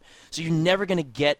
Not only are you never going to get a consensus of what's good, it's just that there there is no I don't think that there can be a committee put together to decide what's great and what's not. And so like when the same thing when people say Citizen Kane's the greatest movie of all time, you're sitting there and you're telling me, "Well, it's terrible." It's like, "Well, I have to I have to listen to what Pete's saying because if he feels that strongly about it, then there's something wrong with people sitting there and saying that something is definitely the greatest." So, Yeah, it's know. sort of the uh, the I I don't know art, but I know what I like argument, and you know people want to just.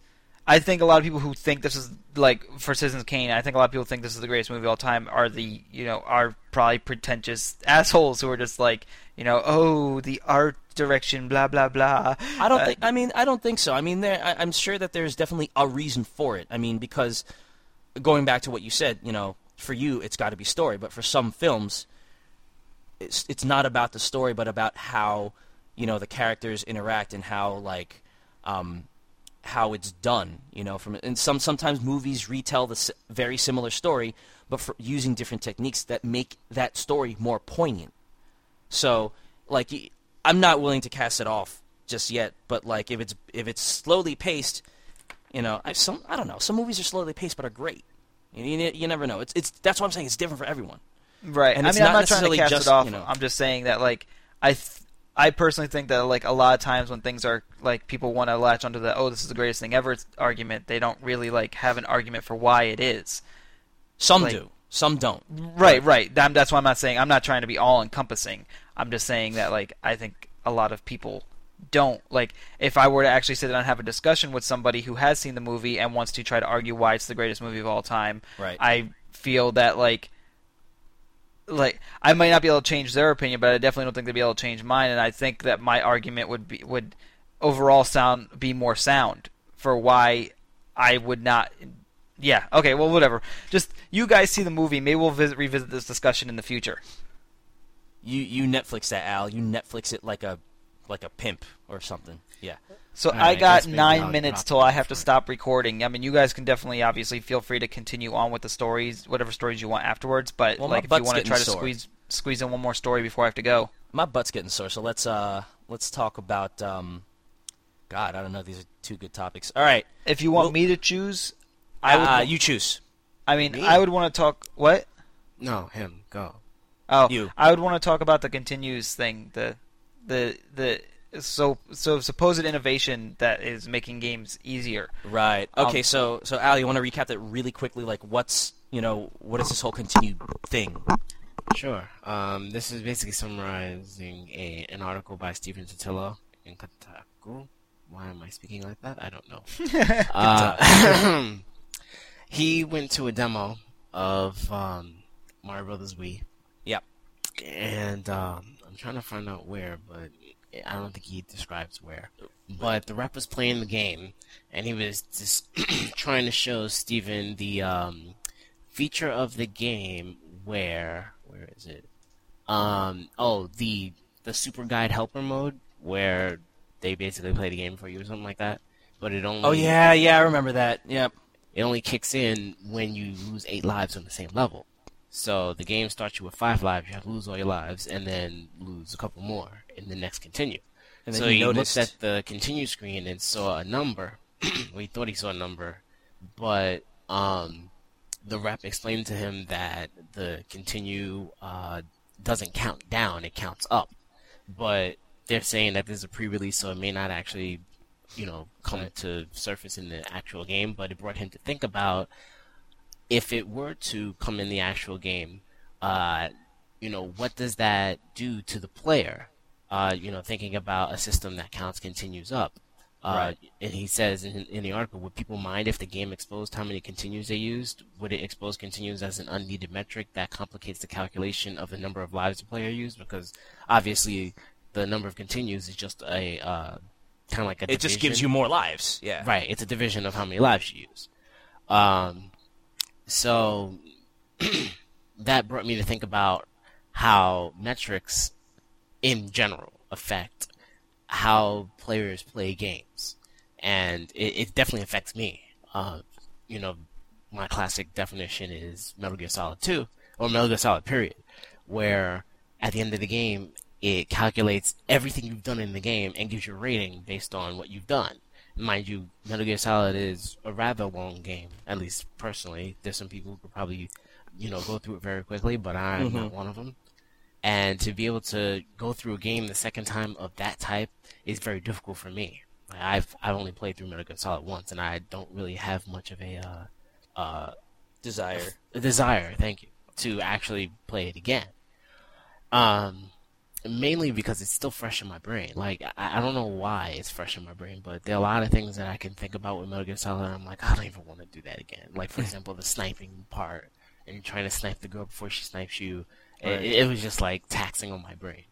But what do you think if it was more in a in a casual sense, like for example, Mario Brothers Wii? Uh, what does something like counting or giving you a tally of how many times you fucked up?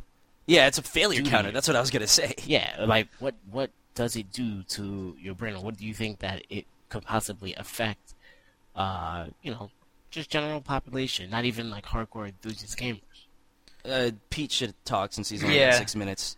I'll just uh, I'll, I'll, I'll kind of go all over the place real quick. But anyway, uh, you're like, okay, as far as the metrics things go, like, because like to me this is more of I see this more as a, uh, a of a simplification of games type of thing. But in terms of the metrics, like uh, affecting gameplay or like personal feelings on stuff, I actually think, at least in this particular instance, that, that something like this is actually kind of a cool thing because in a way it's a reverse leaderboard. I mean, with the Wii, Mm. it's not so good because you know there's not so much you know internet connectivity there.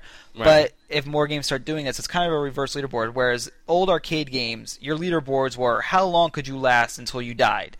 Where something like this is like how, How long, terrible are you? yeah, well, no, I want to see. I want to think of it as how terrible. It's like you know how how many uh, like how good were you to get be, to get through this game? Like, don't think of it as terrible. Think of it as like you know I was good enough to get through this game in this many lives or whatever. Um, and then this way everybody's able to complete the game and fully enjoy it. Um, I actually think that's a really good thing.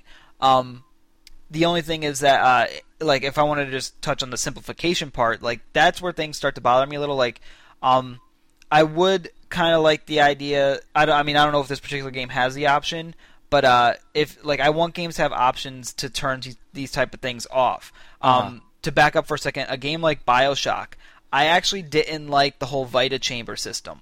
Um, Mm. And I know later they patched it in to make it harder. But when the game first came out, I actually felt kind of like, like I felt like I was, even though it's part of the game, I felt felt like you. I was cheating to run up to a Big Daddy and just go all out assault until he killed me, respawn, and go just keep that process going till I killed him. Like I felt like I there was no point in me trying to use strategy because there was no real threat or fear of like you know loss of progress. Right. Um, so games that like introduce these kind of systems where like you can just keep going and there is no threat. Like I wish there's the option to turn that off so that you can still feel like for me personally that's what gives me a challenge is knowing that there is the threat of loss of progress. Uh, where like the old old Super Mario Brothers games, you know, like going through a level, you fuck up enough times, you got to restart the level or restart the game over. Like that's a that's a threat that makes the game challenging and fun for me. Um, I just wanted to input the because the reason I want to talk about the story was because I was playing the demo of Forza 3 recently, Mm-hmm. and uh, like I think I talked about that in my tail end of 149. Um, but there's a uh, there's The rewind. it- yeah, in Forza 3 they introduced a rewind button. So basically, anytime during the race, if you fuck up, you can hit the back button on, and you'll just rewind as far back as you want to, and then you can hit okay, I'm good to go, and retry that same thing. And you can do this as many times as you want to. Ah, and- I'm about to pull a Pete because I was playing something else that has that, but go on. and there's absolutely no penalty to doing it. Um, obviously, you can't use it in online races because it just wouldn't work. But I Yeah. bet you if they could figure out a way to make that work, they would have put that in. Um, but I mean, I don't care about the online. I'm just focusing on the on the single player aspect right now. Like that feels like cheating to me. Like the fact that it's there means that I'm going to use it. I know it should be a power, matter of willpower. I should just say, okay, if I want the challenge, I won't hit this button. But I mean, it's there, so I'm going to use it. Like, if the, all they need is an option to say turn off rewind button, and I'll turn that option on so that I can't Right. use the rewind button, so that I don't have to worry about my own willpower. I just be like, okay, I know it's not there. It's not a crutch for me to like think I can use, and then I can enjoy the game to the extent that I want to enjoy it. I don't care if I fuck up a hour long race and have to redo the whole thing. Like that's that's what makes a game interesting and challenging for me. What were you to say, Austin? Uh, two things uh, about that. One, um, you should play Grid because I, I, I got that for like five bucks off of Steam like a couple of months ago. But yeah, I was playing Grid and they have the same thing. However, they limit the amount of times you can use it, and they do have an option to turn Pro mode on where you're not even allowed to use it. So basically, you can only rewind four times in a match. In, in a race, and that's it. And I think that's great because it offers you the opportunity to do it, and you're going to do it if you need to but it says nope, you can't do it anymore. You you've you've used them all up, so now you got to nut up or shut up. You know, and that leads to my second question: that if they did something like they did with the continues in Mario Wii, where they tallied how many times you used the rewind button and somehow made it into like a whole big deal of well, you used it like 27 times and gave you like a like a dunce hat badge, like what would that do? Yeah, see, I want. I, mean, I don't think.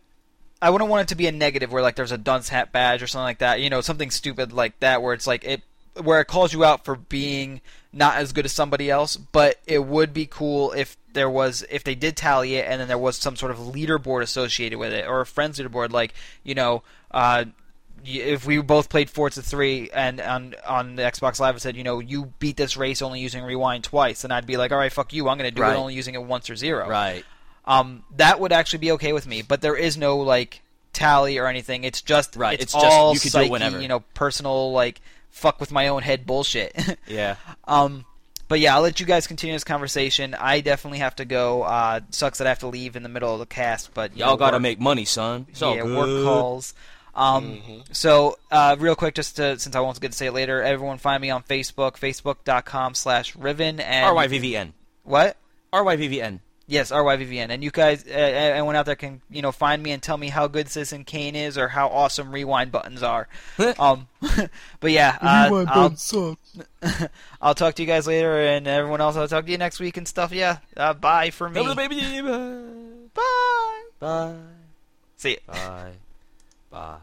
He's gone. He's going. He's going. Removed from conference. Now he's gone. So, um, I think that kind of ties into. Well, you tell me because I'm starting. I, I- I see a huge link here between that and achievements, right? and and Um, like we've seen how so- achievements affect the way that people play. True. Um, but though though I think maybe it's a little bit different. I, I don't know. Like you, you tell me. What do you think? Well, achievements, I think, they don't really affect the way people play. I think that they affect the, um, like, what I mean by the way people play, because what I'm to say can be easily translated as the way people can play, but, um, when I mean the way people play, I mean people will, excuse me, damn this coffee, and milk, and crap. Um, when something keeps track of every little thing you do, like Prinny does that. Mm. It keeps track of like you know how many how many points you've gotten. Not in every, well, it keeps track of like your rank in every level, but it keeps track of your highest score, as well as your highest score in a level where you've never died. hmm And it also keeps track of how many levels, I think, you've passed in Hell's Finest without dying. And things like that, you know, you kind of want to chart on those things. So it makes you want to do things like reset the level every time you die. For the Mm. first time you die on a level. And what that does is it kind of, it drills you. So you, granted, you get to learn every nuance of a level that you keep playing over and over until you actually finish it. But then you wind up stagnating because you wind up playing the same level for like two, three hours where you could have progressed through most of the game. Uh, if that hadn't existed, if you didn't have a uh, reason to focus on trying to perfect a particular stage, uh, when there's other things to do, obviously. I mean, if you finished a whole game and you just want to improve, that's a different story. But say when you first get the game and you're like, like me, I spent a good probably like hour and a half on tutorial stage two, and I did that for the sole purpose of trying to get a no mistake. And Hmm. I, I think I, I don't even think I did it because I think I died on the boss. I, I got no mistake throughout the entire level, and then I died once on the boss. I was like, that is Oh. such bullshit because the boss is the stupid Damien character that just swoops around left and right, and I'm like, how the hell did I die? And I didn't try it again. Um, when I'm not talking about that, but with uh, achievements, I think it changes why people play, what their goal is, what they're doing. Yeah, Like I a lot of people- Yeah.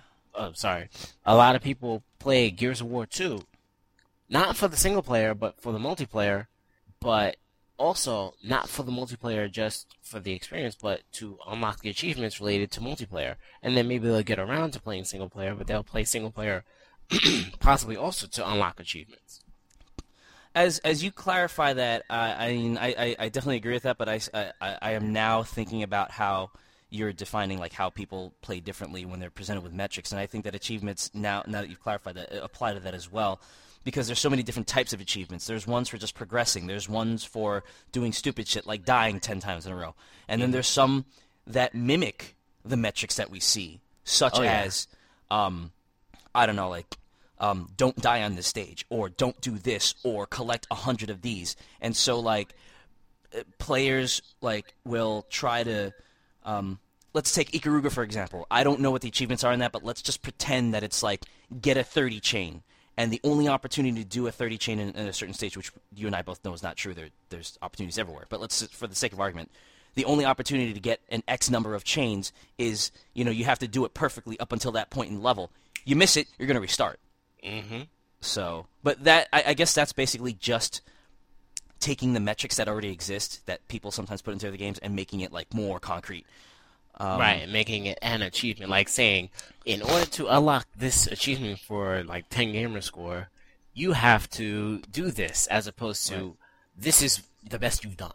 It's like in a GTA game when, when it's like, I want to get 100%. Well, not only do you get 100%, but now they're also saying you also get an achievement for that. So just adding it on top. Like, I know Mm-hmm. A lot of people who are 100% horse. Oh And yeah, that's- people who and- like yeah. Play a game and they'll do every little thing in the achievement in, in the achievement list just so that Right. they can Well, not not only 1,000. achievements, but I'm actually going back to just regular metrics now. The fact that they keep a metric on how complete are you in Donkey Kong Country? Are you 100%? If you're not 100%, they will go back and not consider the game done until they find every single secret area. Mhm. Because that's what that bumps your levels up. Yeah, that's what bumps the level up to 100%. And I think the funny thing for me is that if it's not an inherent part of the gameplay, it's not going to make me want to do it. If it's just a number sitting there or a, a, a grade sitting there, then I'm not going to want to finish it. Let me give you an example. Um, Ikaruga, okay? Um, Ikaruga is uh, uh, is S rank, is it is it top, or is it S plus plus? I don't know. I don't even. I haven't played a game in a long time. I don't strive to get an S rank because it's an S rank. I strive to get an S rank because the method for getting an S rank is tied inherently to its core gameplay system of of its uh, or not even its core gameplay system, but its metagame of the, the chaining because you don't need to chain to win an Ikaruga. But the whole point of playing Ikaruga is to learn how to chain because that's what the hook is. Right, that is the gameplay mechanic. That is, yeah, like it's not necessarily to beat it, but to perfect it. For me, at least. So, Got it. Mhm. You know, my whole thing is I want to get chains, and I want to figure out how to do this right because that's the puzzle element. of it. That's why I play it. And lo and behold, okay, I do get an S rank because of it, but I'm not doing it because I get an S rank. So, if Donkey Kong Country, let's say, you get 100% because you find all the secret areas, but the, all the secret areas are just like, um, they're just like hidden barrels, right? Something like, that. Right. And so it's not necessarily a secret level or a secret item that I found or whatever. It's just, oh, I get a bonus extra lives. That was never all that intriguing to me. It was intriguing at first because it's like now I got to explore everywhere, but when I realized that all it was was just getting extra lives, I'm like, well, I have like 20 lives already, so why do I really care? It wasn't intrinsic to the core gameplay mechanic It's or extra. it didn't it didn't add enough to it to make it interesting enough for me to go I want to get 100% on this. Now, if you get 100% because you're like, "Hey, I'm getting an extra life meter or I'm getting ex- like in Metroid, I'm getting extra weapons that can help me in my quest." Because once you get an excess of lives, you kind of feel like you don't care anymore. But yeah, once you get because yeah. you're never gonna reach a point where you're critical. Right. But if you're but if you're talking about like another game where it's like making you stronger and all that stuff and it's like not just finding some random secret area in a barrel, but you have to go out of your way to find that stuff, that's when I want to find stuff. Right. I have an example of that actually uh, Yeah. with Assassin's Creed. Oh, um, there's a whole bunch the- of stuff. the well, flags? not not the flags, Ah, okay. but okay. the um the viewpoints and the investigations and the saving of the citizens. Every time you do 15 of those, you get another bar for your DNA. So Mm. your energy gets uh, big, larger and larger. So you're kind of encouraged to do everything inside the city uh, before you get started with the assassination.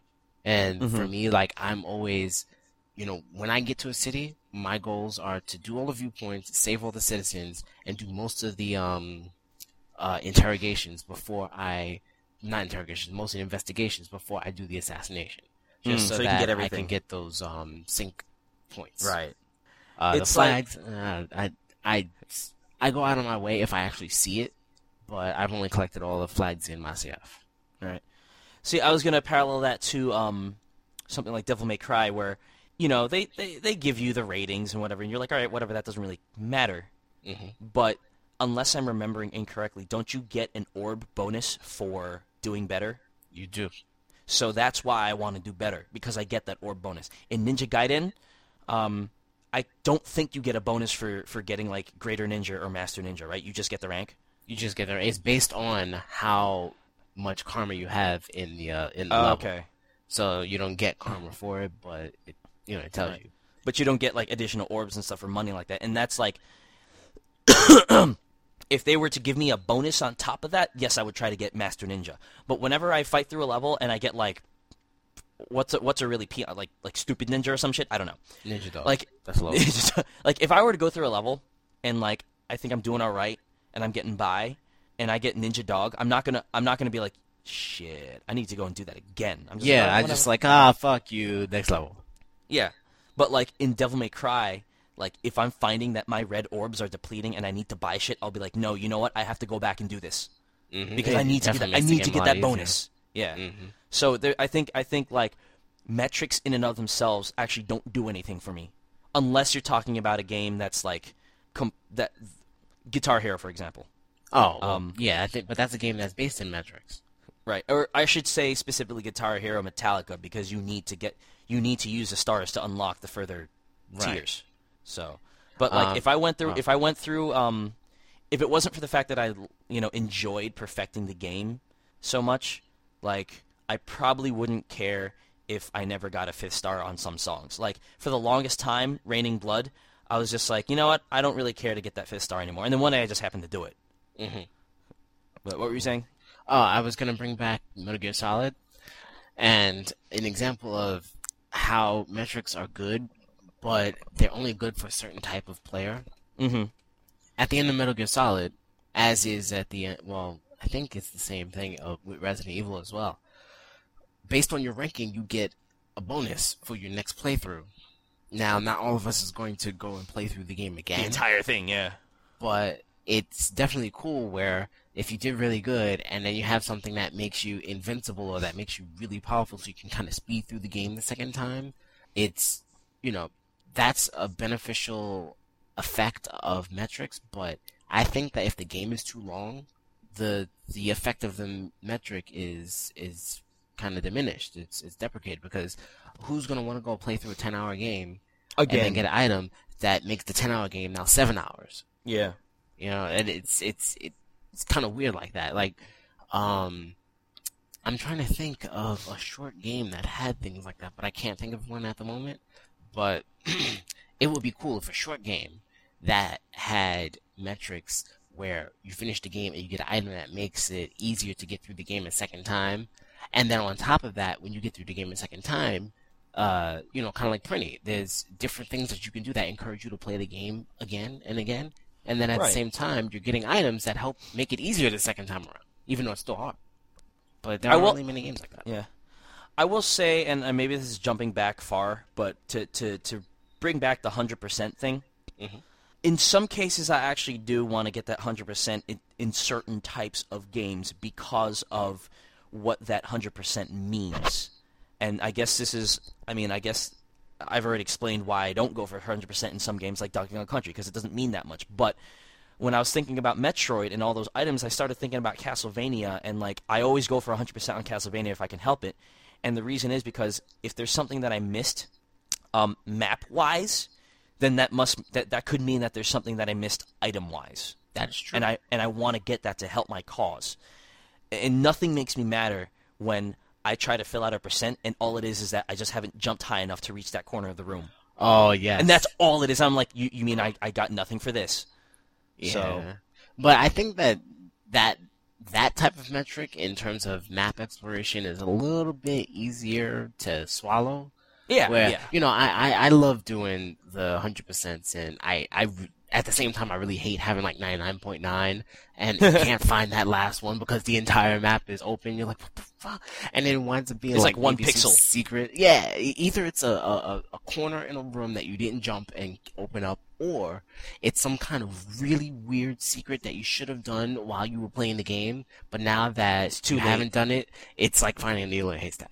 Yeah. Um, I'll tell you where metrics don't affect me at all. You know how Street Fighter starts grading you now? Like ever since Street Fighter 3, they started grading you on technique. Like I don't care. Oh yeah, I think that that's uh superficial. Um, you know, it's it, well, I, it is superficial because there is no benefit to uh that rating. It's not like you can unlock a character if you beat everybody with a certain rating, or Right. uh, you know, it's almost like the hidden metric, quote unquote, of getting uh Goki or Akuma in um in Super Street Fighter 2 Turbo, where it's like you got to get this amount of perfects or Right, this many right. rounds, and then you actually get a character to come out that you can fight and potentially unlock. that is a little different. But when it's like, yeah, you got a D in physical and a, and a B in like throws and Yeah. shit, it's like go on to the next fight and they don't even. Oh wait, do they even record like how? Um, not how. Do they record the history in Street Fighter Three? Is it's Third Strike, right? Because I I I don't think it's in Double Impact. I can't remember Third Strike. I know in Street Fighter Four they just tal- they, they just show you the results at the end of the match, but they don't they don't like save it or anything. Okay, it's not like uh, they have the whole list of characters you've already fought and then the grade that you got on each one of them. Yeah, I don't know. I don't think so, but I could be wrong. I, like every time I beat the game, I just like reset it and play it again, like with a different character. So, I don't. I don't know means sure. Nothing. Mm. Um, let's see. Speaking of Street Fighter Four, it's now twenty dollars Oh yeah, on go three get that Yeah.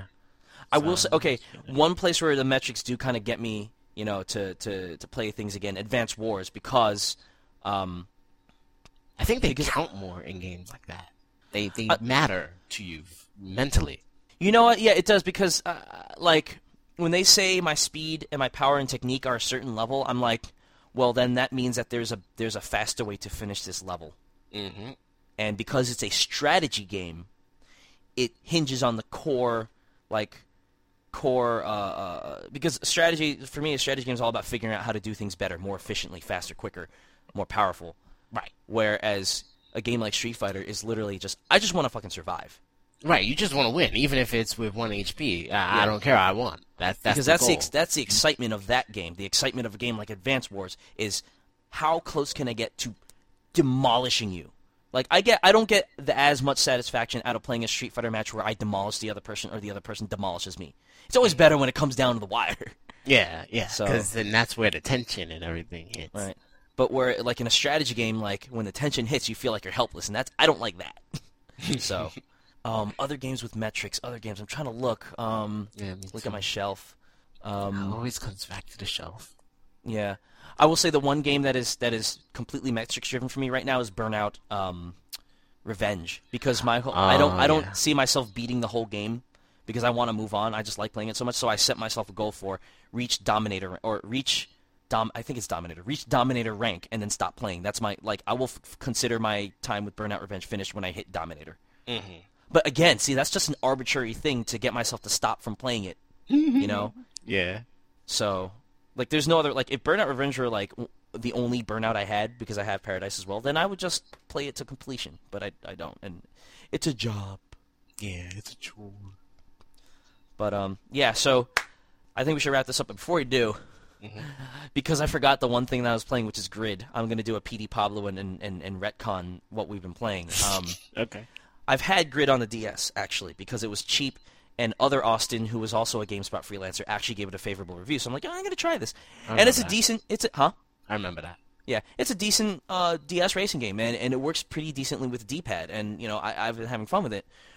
But when it came on Steam for like five bucks, I'm like, shit, let me let me have it. It, it was more of a test of my video card's power than it was that I really, really, really wanted to play Grid. Mm-hmm. But then I got into it, and I raced four four races, and it's uh, it's it's not super simmy. It's accessible, but at the same time, I can't just go willy nilly. Like, um, it spins out your your cars spin out more than they do in something like Project Gotham, which is still halfway arcadey. Okay. So me being a shitty driver in real life and in video games, like it, it it's taking a little while for me to get accustomed to it. But it looks really gorgeous and it runs perfectly, and the in cockpit view is absolutely wonderful. Um, the rewind especially helps me. That we were talking about it with Pete before.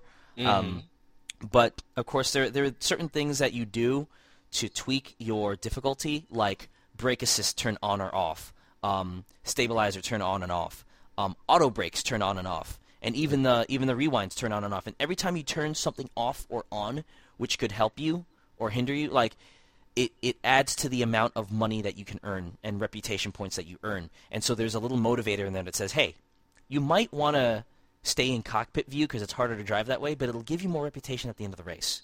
Or hey, stop being such a pussy. Tur- turn off the auto brake and see what that does for you. Um, and so that's a. I, I personally, I just think it's a great way for like goading people to get better at the game while still letting them be like, you know what, you can still play it with all the shit turned on. Um, instead of Forza, where apparently like you have no penalty whatsoever for rewinding. You know, Mhm. like at the very least, like Pete said, I think they should give you an option for that, but they don't. It doesn't seem like they do. I don't know. Maybe the demo doesn't have it. Maybe the retail product does. hmm I just Um, sent you a link, uh, an article that was just put up on Kotaku about Oh wow, achievements. Exactly what we were just talking about. hundred 100% in games, fun or fun compulsive or behavior. compl- yeah. Um, That's nuts. Yeah, and see, I, and I think maybe this is uh, the the terms that they used here, the the verbiage that they use here. It, it describes me exactly. It when I go for something like that, it's not for compulsion's sake, but for the game's sake, hmm because I want to, I want to be in the in the best position to succeed.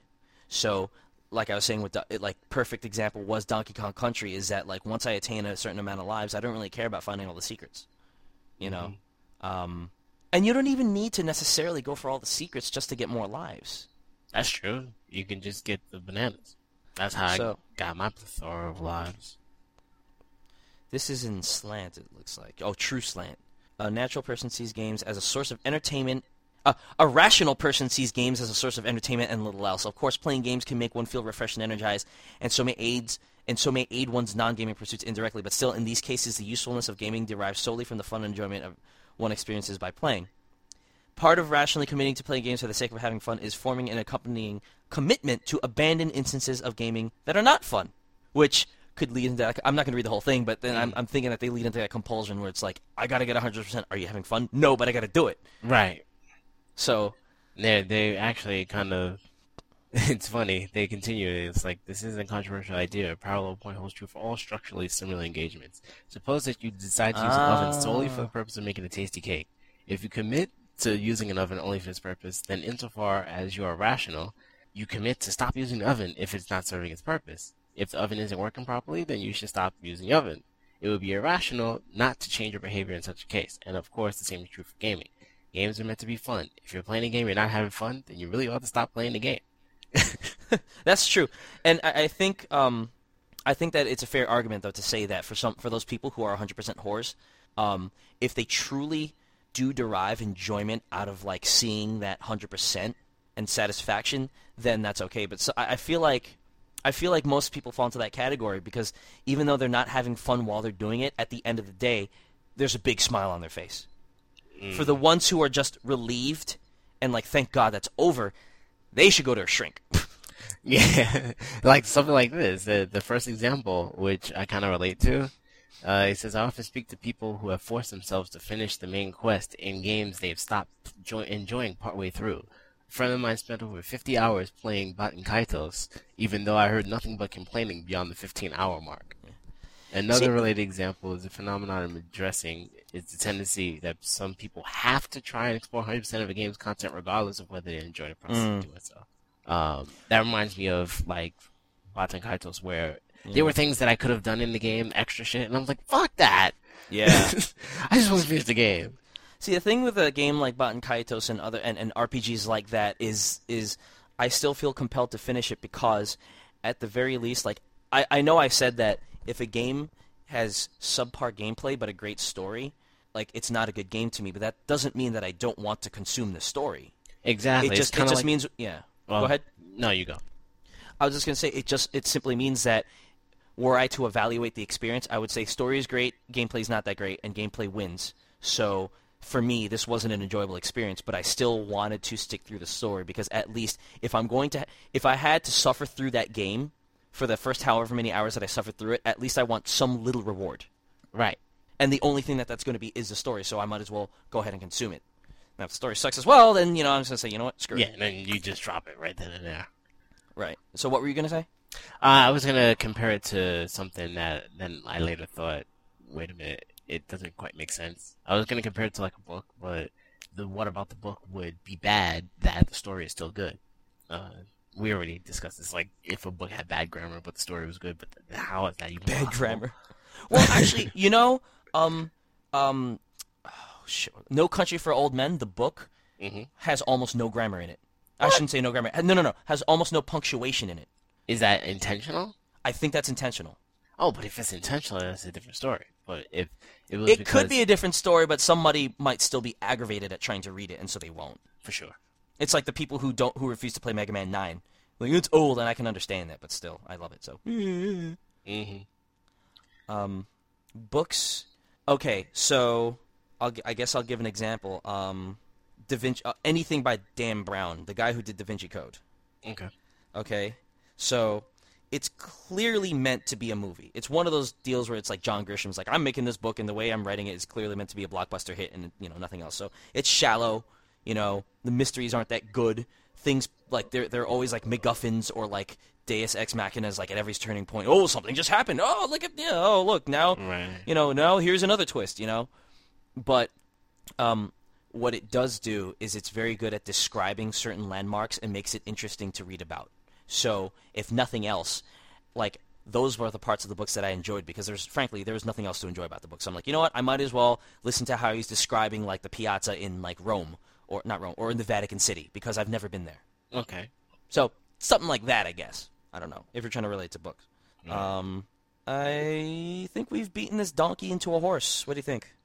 Yeah, unless you want to talk about the easy achievements, which I mean, it's just something like reading the article would basically describe the entire conversation.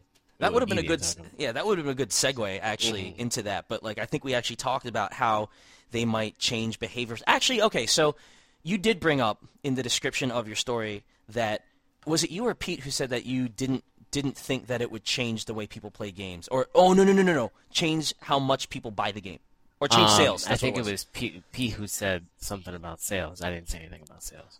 I think it would change rental, not sales. Uh, I think it would definitely affect rentals, but apparently, according to uh, Randy Pitchford of Gearbox, um, he says the achievement hunter, who's going to make purchase decisions around achievements per minute to ratio, uh, he's probably Wow. buying 10 to 20 titles a year, or at least playing that many. Uh, that's what he told official Xbox magazine. He continues by saying he's playing a lot, so he's a very frequent customer, and you want to be in that pile. That's just business. Uh, Pitchford believes that easy achievement, easy achievements can have a big effect on units sold, suggesting that they could boost sales by 10 to 40,000 units. If you're talking about a AAA game selling between 1 and 2.5 million units, you're talking tens of thousands of units of impact here. Unfortunately, most people in the industry don't think through it that much. Uh, you have designers designing achievements, and they're the worst. Uh, then he continues to talk about. Uh, he doesn't continue to talk about anything. The article continues by saying that Borderlands, which is a game produced by his company Gearbox, is coming out October 20th, and the list of achievements is available. And let's take a look at what the achievements are. Well, Yep. hmm oh, g- g- go on, go on. Uh, let's see. Complete five missions in the arid Badlands. Complete all missions in the arid Badlands. Five minutes in Rust Commons. All missions in Rust Commons. Kill an enemy by stomping on its head. Race around the ludicrous speedway in under 31 seconds. Oh God. Earn level 5, earn level 10, earn level 20, earn level 30, and earn level 40. uh, oh God. Discover Skag Gully, discover Sledge's safe. It's basically like discovering points in the map, I guess. Earn level 50 uh, win a duel against another player, sell 50 guns to a shop, earn a million dollars, uh, kill certain number of enemies with certain weapons, kill an enemy with certain skills, and then some secrets. Mm, I guess they're easy.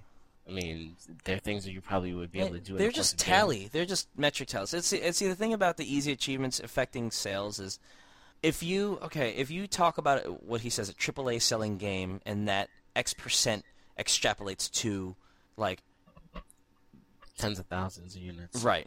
I don't know if that's true. I and I, I'm not quite. I'm not doubting him and challenging him. I just don't know whether or not that's something that makes sense quite yet. What I want to figure out is I, I would like to do a research of a pool of all video game players, no matter what they play, but all video game players, what their habits are, and how compulsive they are to get that achievement score as high as they can. Because what I'm thinking is, he's saying, okay, so he's basically saying a game that would sell um, X amount, okay, has Y amount of people who bought it simply because they were easy achievements, right?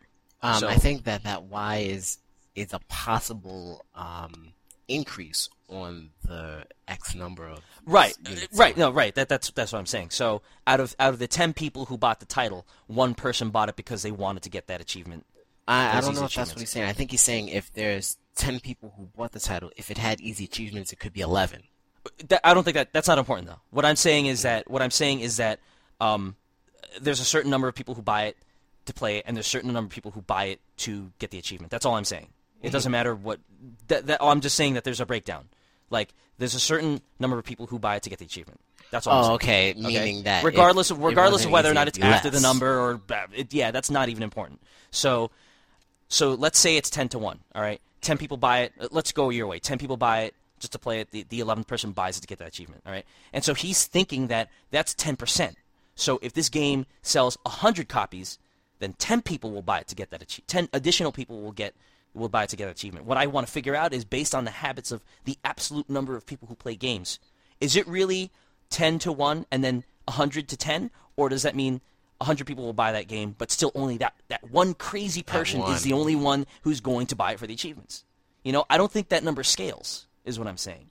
I think there's a, Right. cer- a set number of people who are achievement whores that will go out and buy these games or rent these games or whatever just to get that score up. And just because a sell a game sells more widely doesn't mean that suddenly there are 10 more people who say, "You know what? I think I will buy this game that I probably wasn't going to buy before because, you know, I want to get more achievements." Well, hmm, why do I want to buy this game for easy achievements even though I don't care about easy achievements? I don't know because Randy Pitcher told me to, I guess. No, you know, I that's think I, I think I might figure might have figured it out. I think what he's saying is that uh, Mr. I like easy achievements uh-huh. uh, may buy a game that he's not inclined to buying in the first place because they're easy achievements. So say Right. if your one and two and a half million units are a certain kind of people, but Joe Easy Achievement was not going to buy your game in the first place. But now that it has He- easy achievements then Yeah, now you got an extra Uh, sale on your hands. I can I can understand. I can buy that. I can I can I can agree with that one. That that's that's a good point. I didn't think Yeah. of that that way. So I, Okay. I'm thinking like, that would explain why you know The percentage however many increase. people bought Avatar: Yeah. Last Airbender to get that. Yeah. thousand I still I don't I still don't think it's a straight increase, but I can see how it still can be percentage wide. I, I don't know. Yeah, it, I don't even think it's a percentage thing. I think it's just a, a set amount of people who that's that that that bracket. It's kind of like you know, say um, a, a group of people in a certain area, right? And they're all they're only in that area. They won't buy Grand Theft Auto, say for example. Say if Grand Theft Auto came out and the achievements were you you, you had to play like through 20 hours of game to get all the achievements in a Mhm. you know situation. It would sell to everybody except for these people in this area. Um, say if all the achievements of this game could actually be done in about 10 minutes, then you got everybody plus this group of people. And it will always be that group of people for whatever game it is. So a game that is catering to kids, Avatar The Last Airbender, which none of us are gonna buy, and Yeah. none of those easy achievement people would have even considered buying until somebody put up a video that said, "Here's how to get a thousand achievement points in a minute." Now you got boom, extra sales. Yep. So No, they're that- saying, I think Randy Pitchford is like, you know, people are kind of even. he- I, I don't know if he's saying that people are ignoring the fact that these people exist and that maybe they should tailor, or is he saying that the fact that some games actually tailor to these people is a bad thing? Hmm. You know, it, it doesn't really show his angle on it. It, it. He's stating a fact, I Right. guess, but it's not like he's putting his stance on it. What does I don't Honest- understand what this you know, sentence means? Where he says I you mean- have designers designing achievements and they're the worst. Yeah. Honestly, I think like it could be a win-win. I mean, the design the the publisher sells its games and the per, like a person wouldn't go after the achievement thingy if they didn't see some value in it. Mhm. You know? So if they really fe- I mean it's it's I, I understand it's exploitation of the weak. I'm not calling people who go after achievements the weak. I'm just using a, a metaphor here. But if, you know, hey, if uh Oh, okay. if a I'm, I'm crackhead wa- the um, if a crackhead the wants his original- crack, give him the crack. True. Uh, let's see. According to the original article, We do not endorse drug use or sale. It, it says uh, apparently blatant score whores like our own OXM Gypt are an important enough demographic to be worth catering for. So he's actually on the stance of it's a good thing for sales to cater to these guys because you will get that extra amount of sales from those people. Mm-hmm. So, um, yeah, he says, unfortunately, most people in the industry don't think through it that much. You have designers designing achievements, and they're the worst, meaning that the achievements are the worst, or, well, I don't think the designers are the worst. I think Yeah, I, I think he's talking about the achievements. Yeah. the achievements are the worst because they require too much work for achievement whores to get. Therefore, you're alienating that group of people who could buy your game. Right. So it's kind of like looking at the product just for its face value to make money, which is a, definitely a very business-like uh, statement. Right. Yeah. Horse into horse donkey. Horse into donkey. All right, let's wrap this up. Uh, where do you get your hair growed on the internet? XLM2K.blogspot.com. Oh my god. And drfishypants.com. He blogs about stuff. Oh, let me see what he has. If he's even fishypants.com. Come on. Why is my internet so slow? Come on. Come on. Come on. The last thing he posted was on September 12th. Uh, but eh, he's still alive. All right, so that's Brian Fishman, friend of the site. Uh, go smell his fishy pants. That's kind of gross. Uh, and you can find Pete, as he already said, at uh, rub your vagina vagina now. R Y V V N. Facebook slash R Y V V N. Um, and send us some mail, please. God, just send us mail. Yeah, just say hi and, then ask Yeah. a short question. Yeah. Uh, M A I L B A G at Trigazenet. That's mailbag. You can spell it the other way if you want. At Trigazenet. It'll get to us. Um, but uh, yeah, that's about it. So uh, we're going to leave it here. Uh, any last remarks before you ride off into the sunset? No, I'm there. Uh, I'm done. Done. There. Done. Done. Do done. There. Do done. Yeah. So for Pete, bye. For Al, Bye. for Pete again. Okay. No, that was that was a bad Pete. That's for Abe. Okay. For Abe? Oh, oh, oh, that Abe. Okay. All right. Uh, yeah, I've been your host, Chupano Gone. and the. Good girls gotta get down with the gangsters. Go ahead, girl, put some back and some makeup. While I stand up in the background and check up on And I got an email from Trina Mickey that says, "Grow your penis three inches longer." That's definitely porno.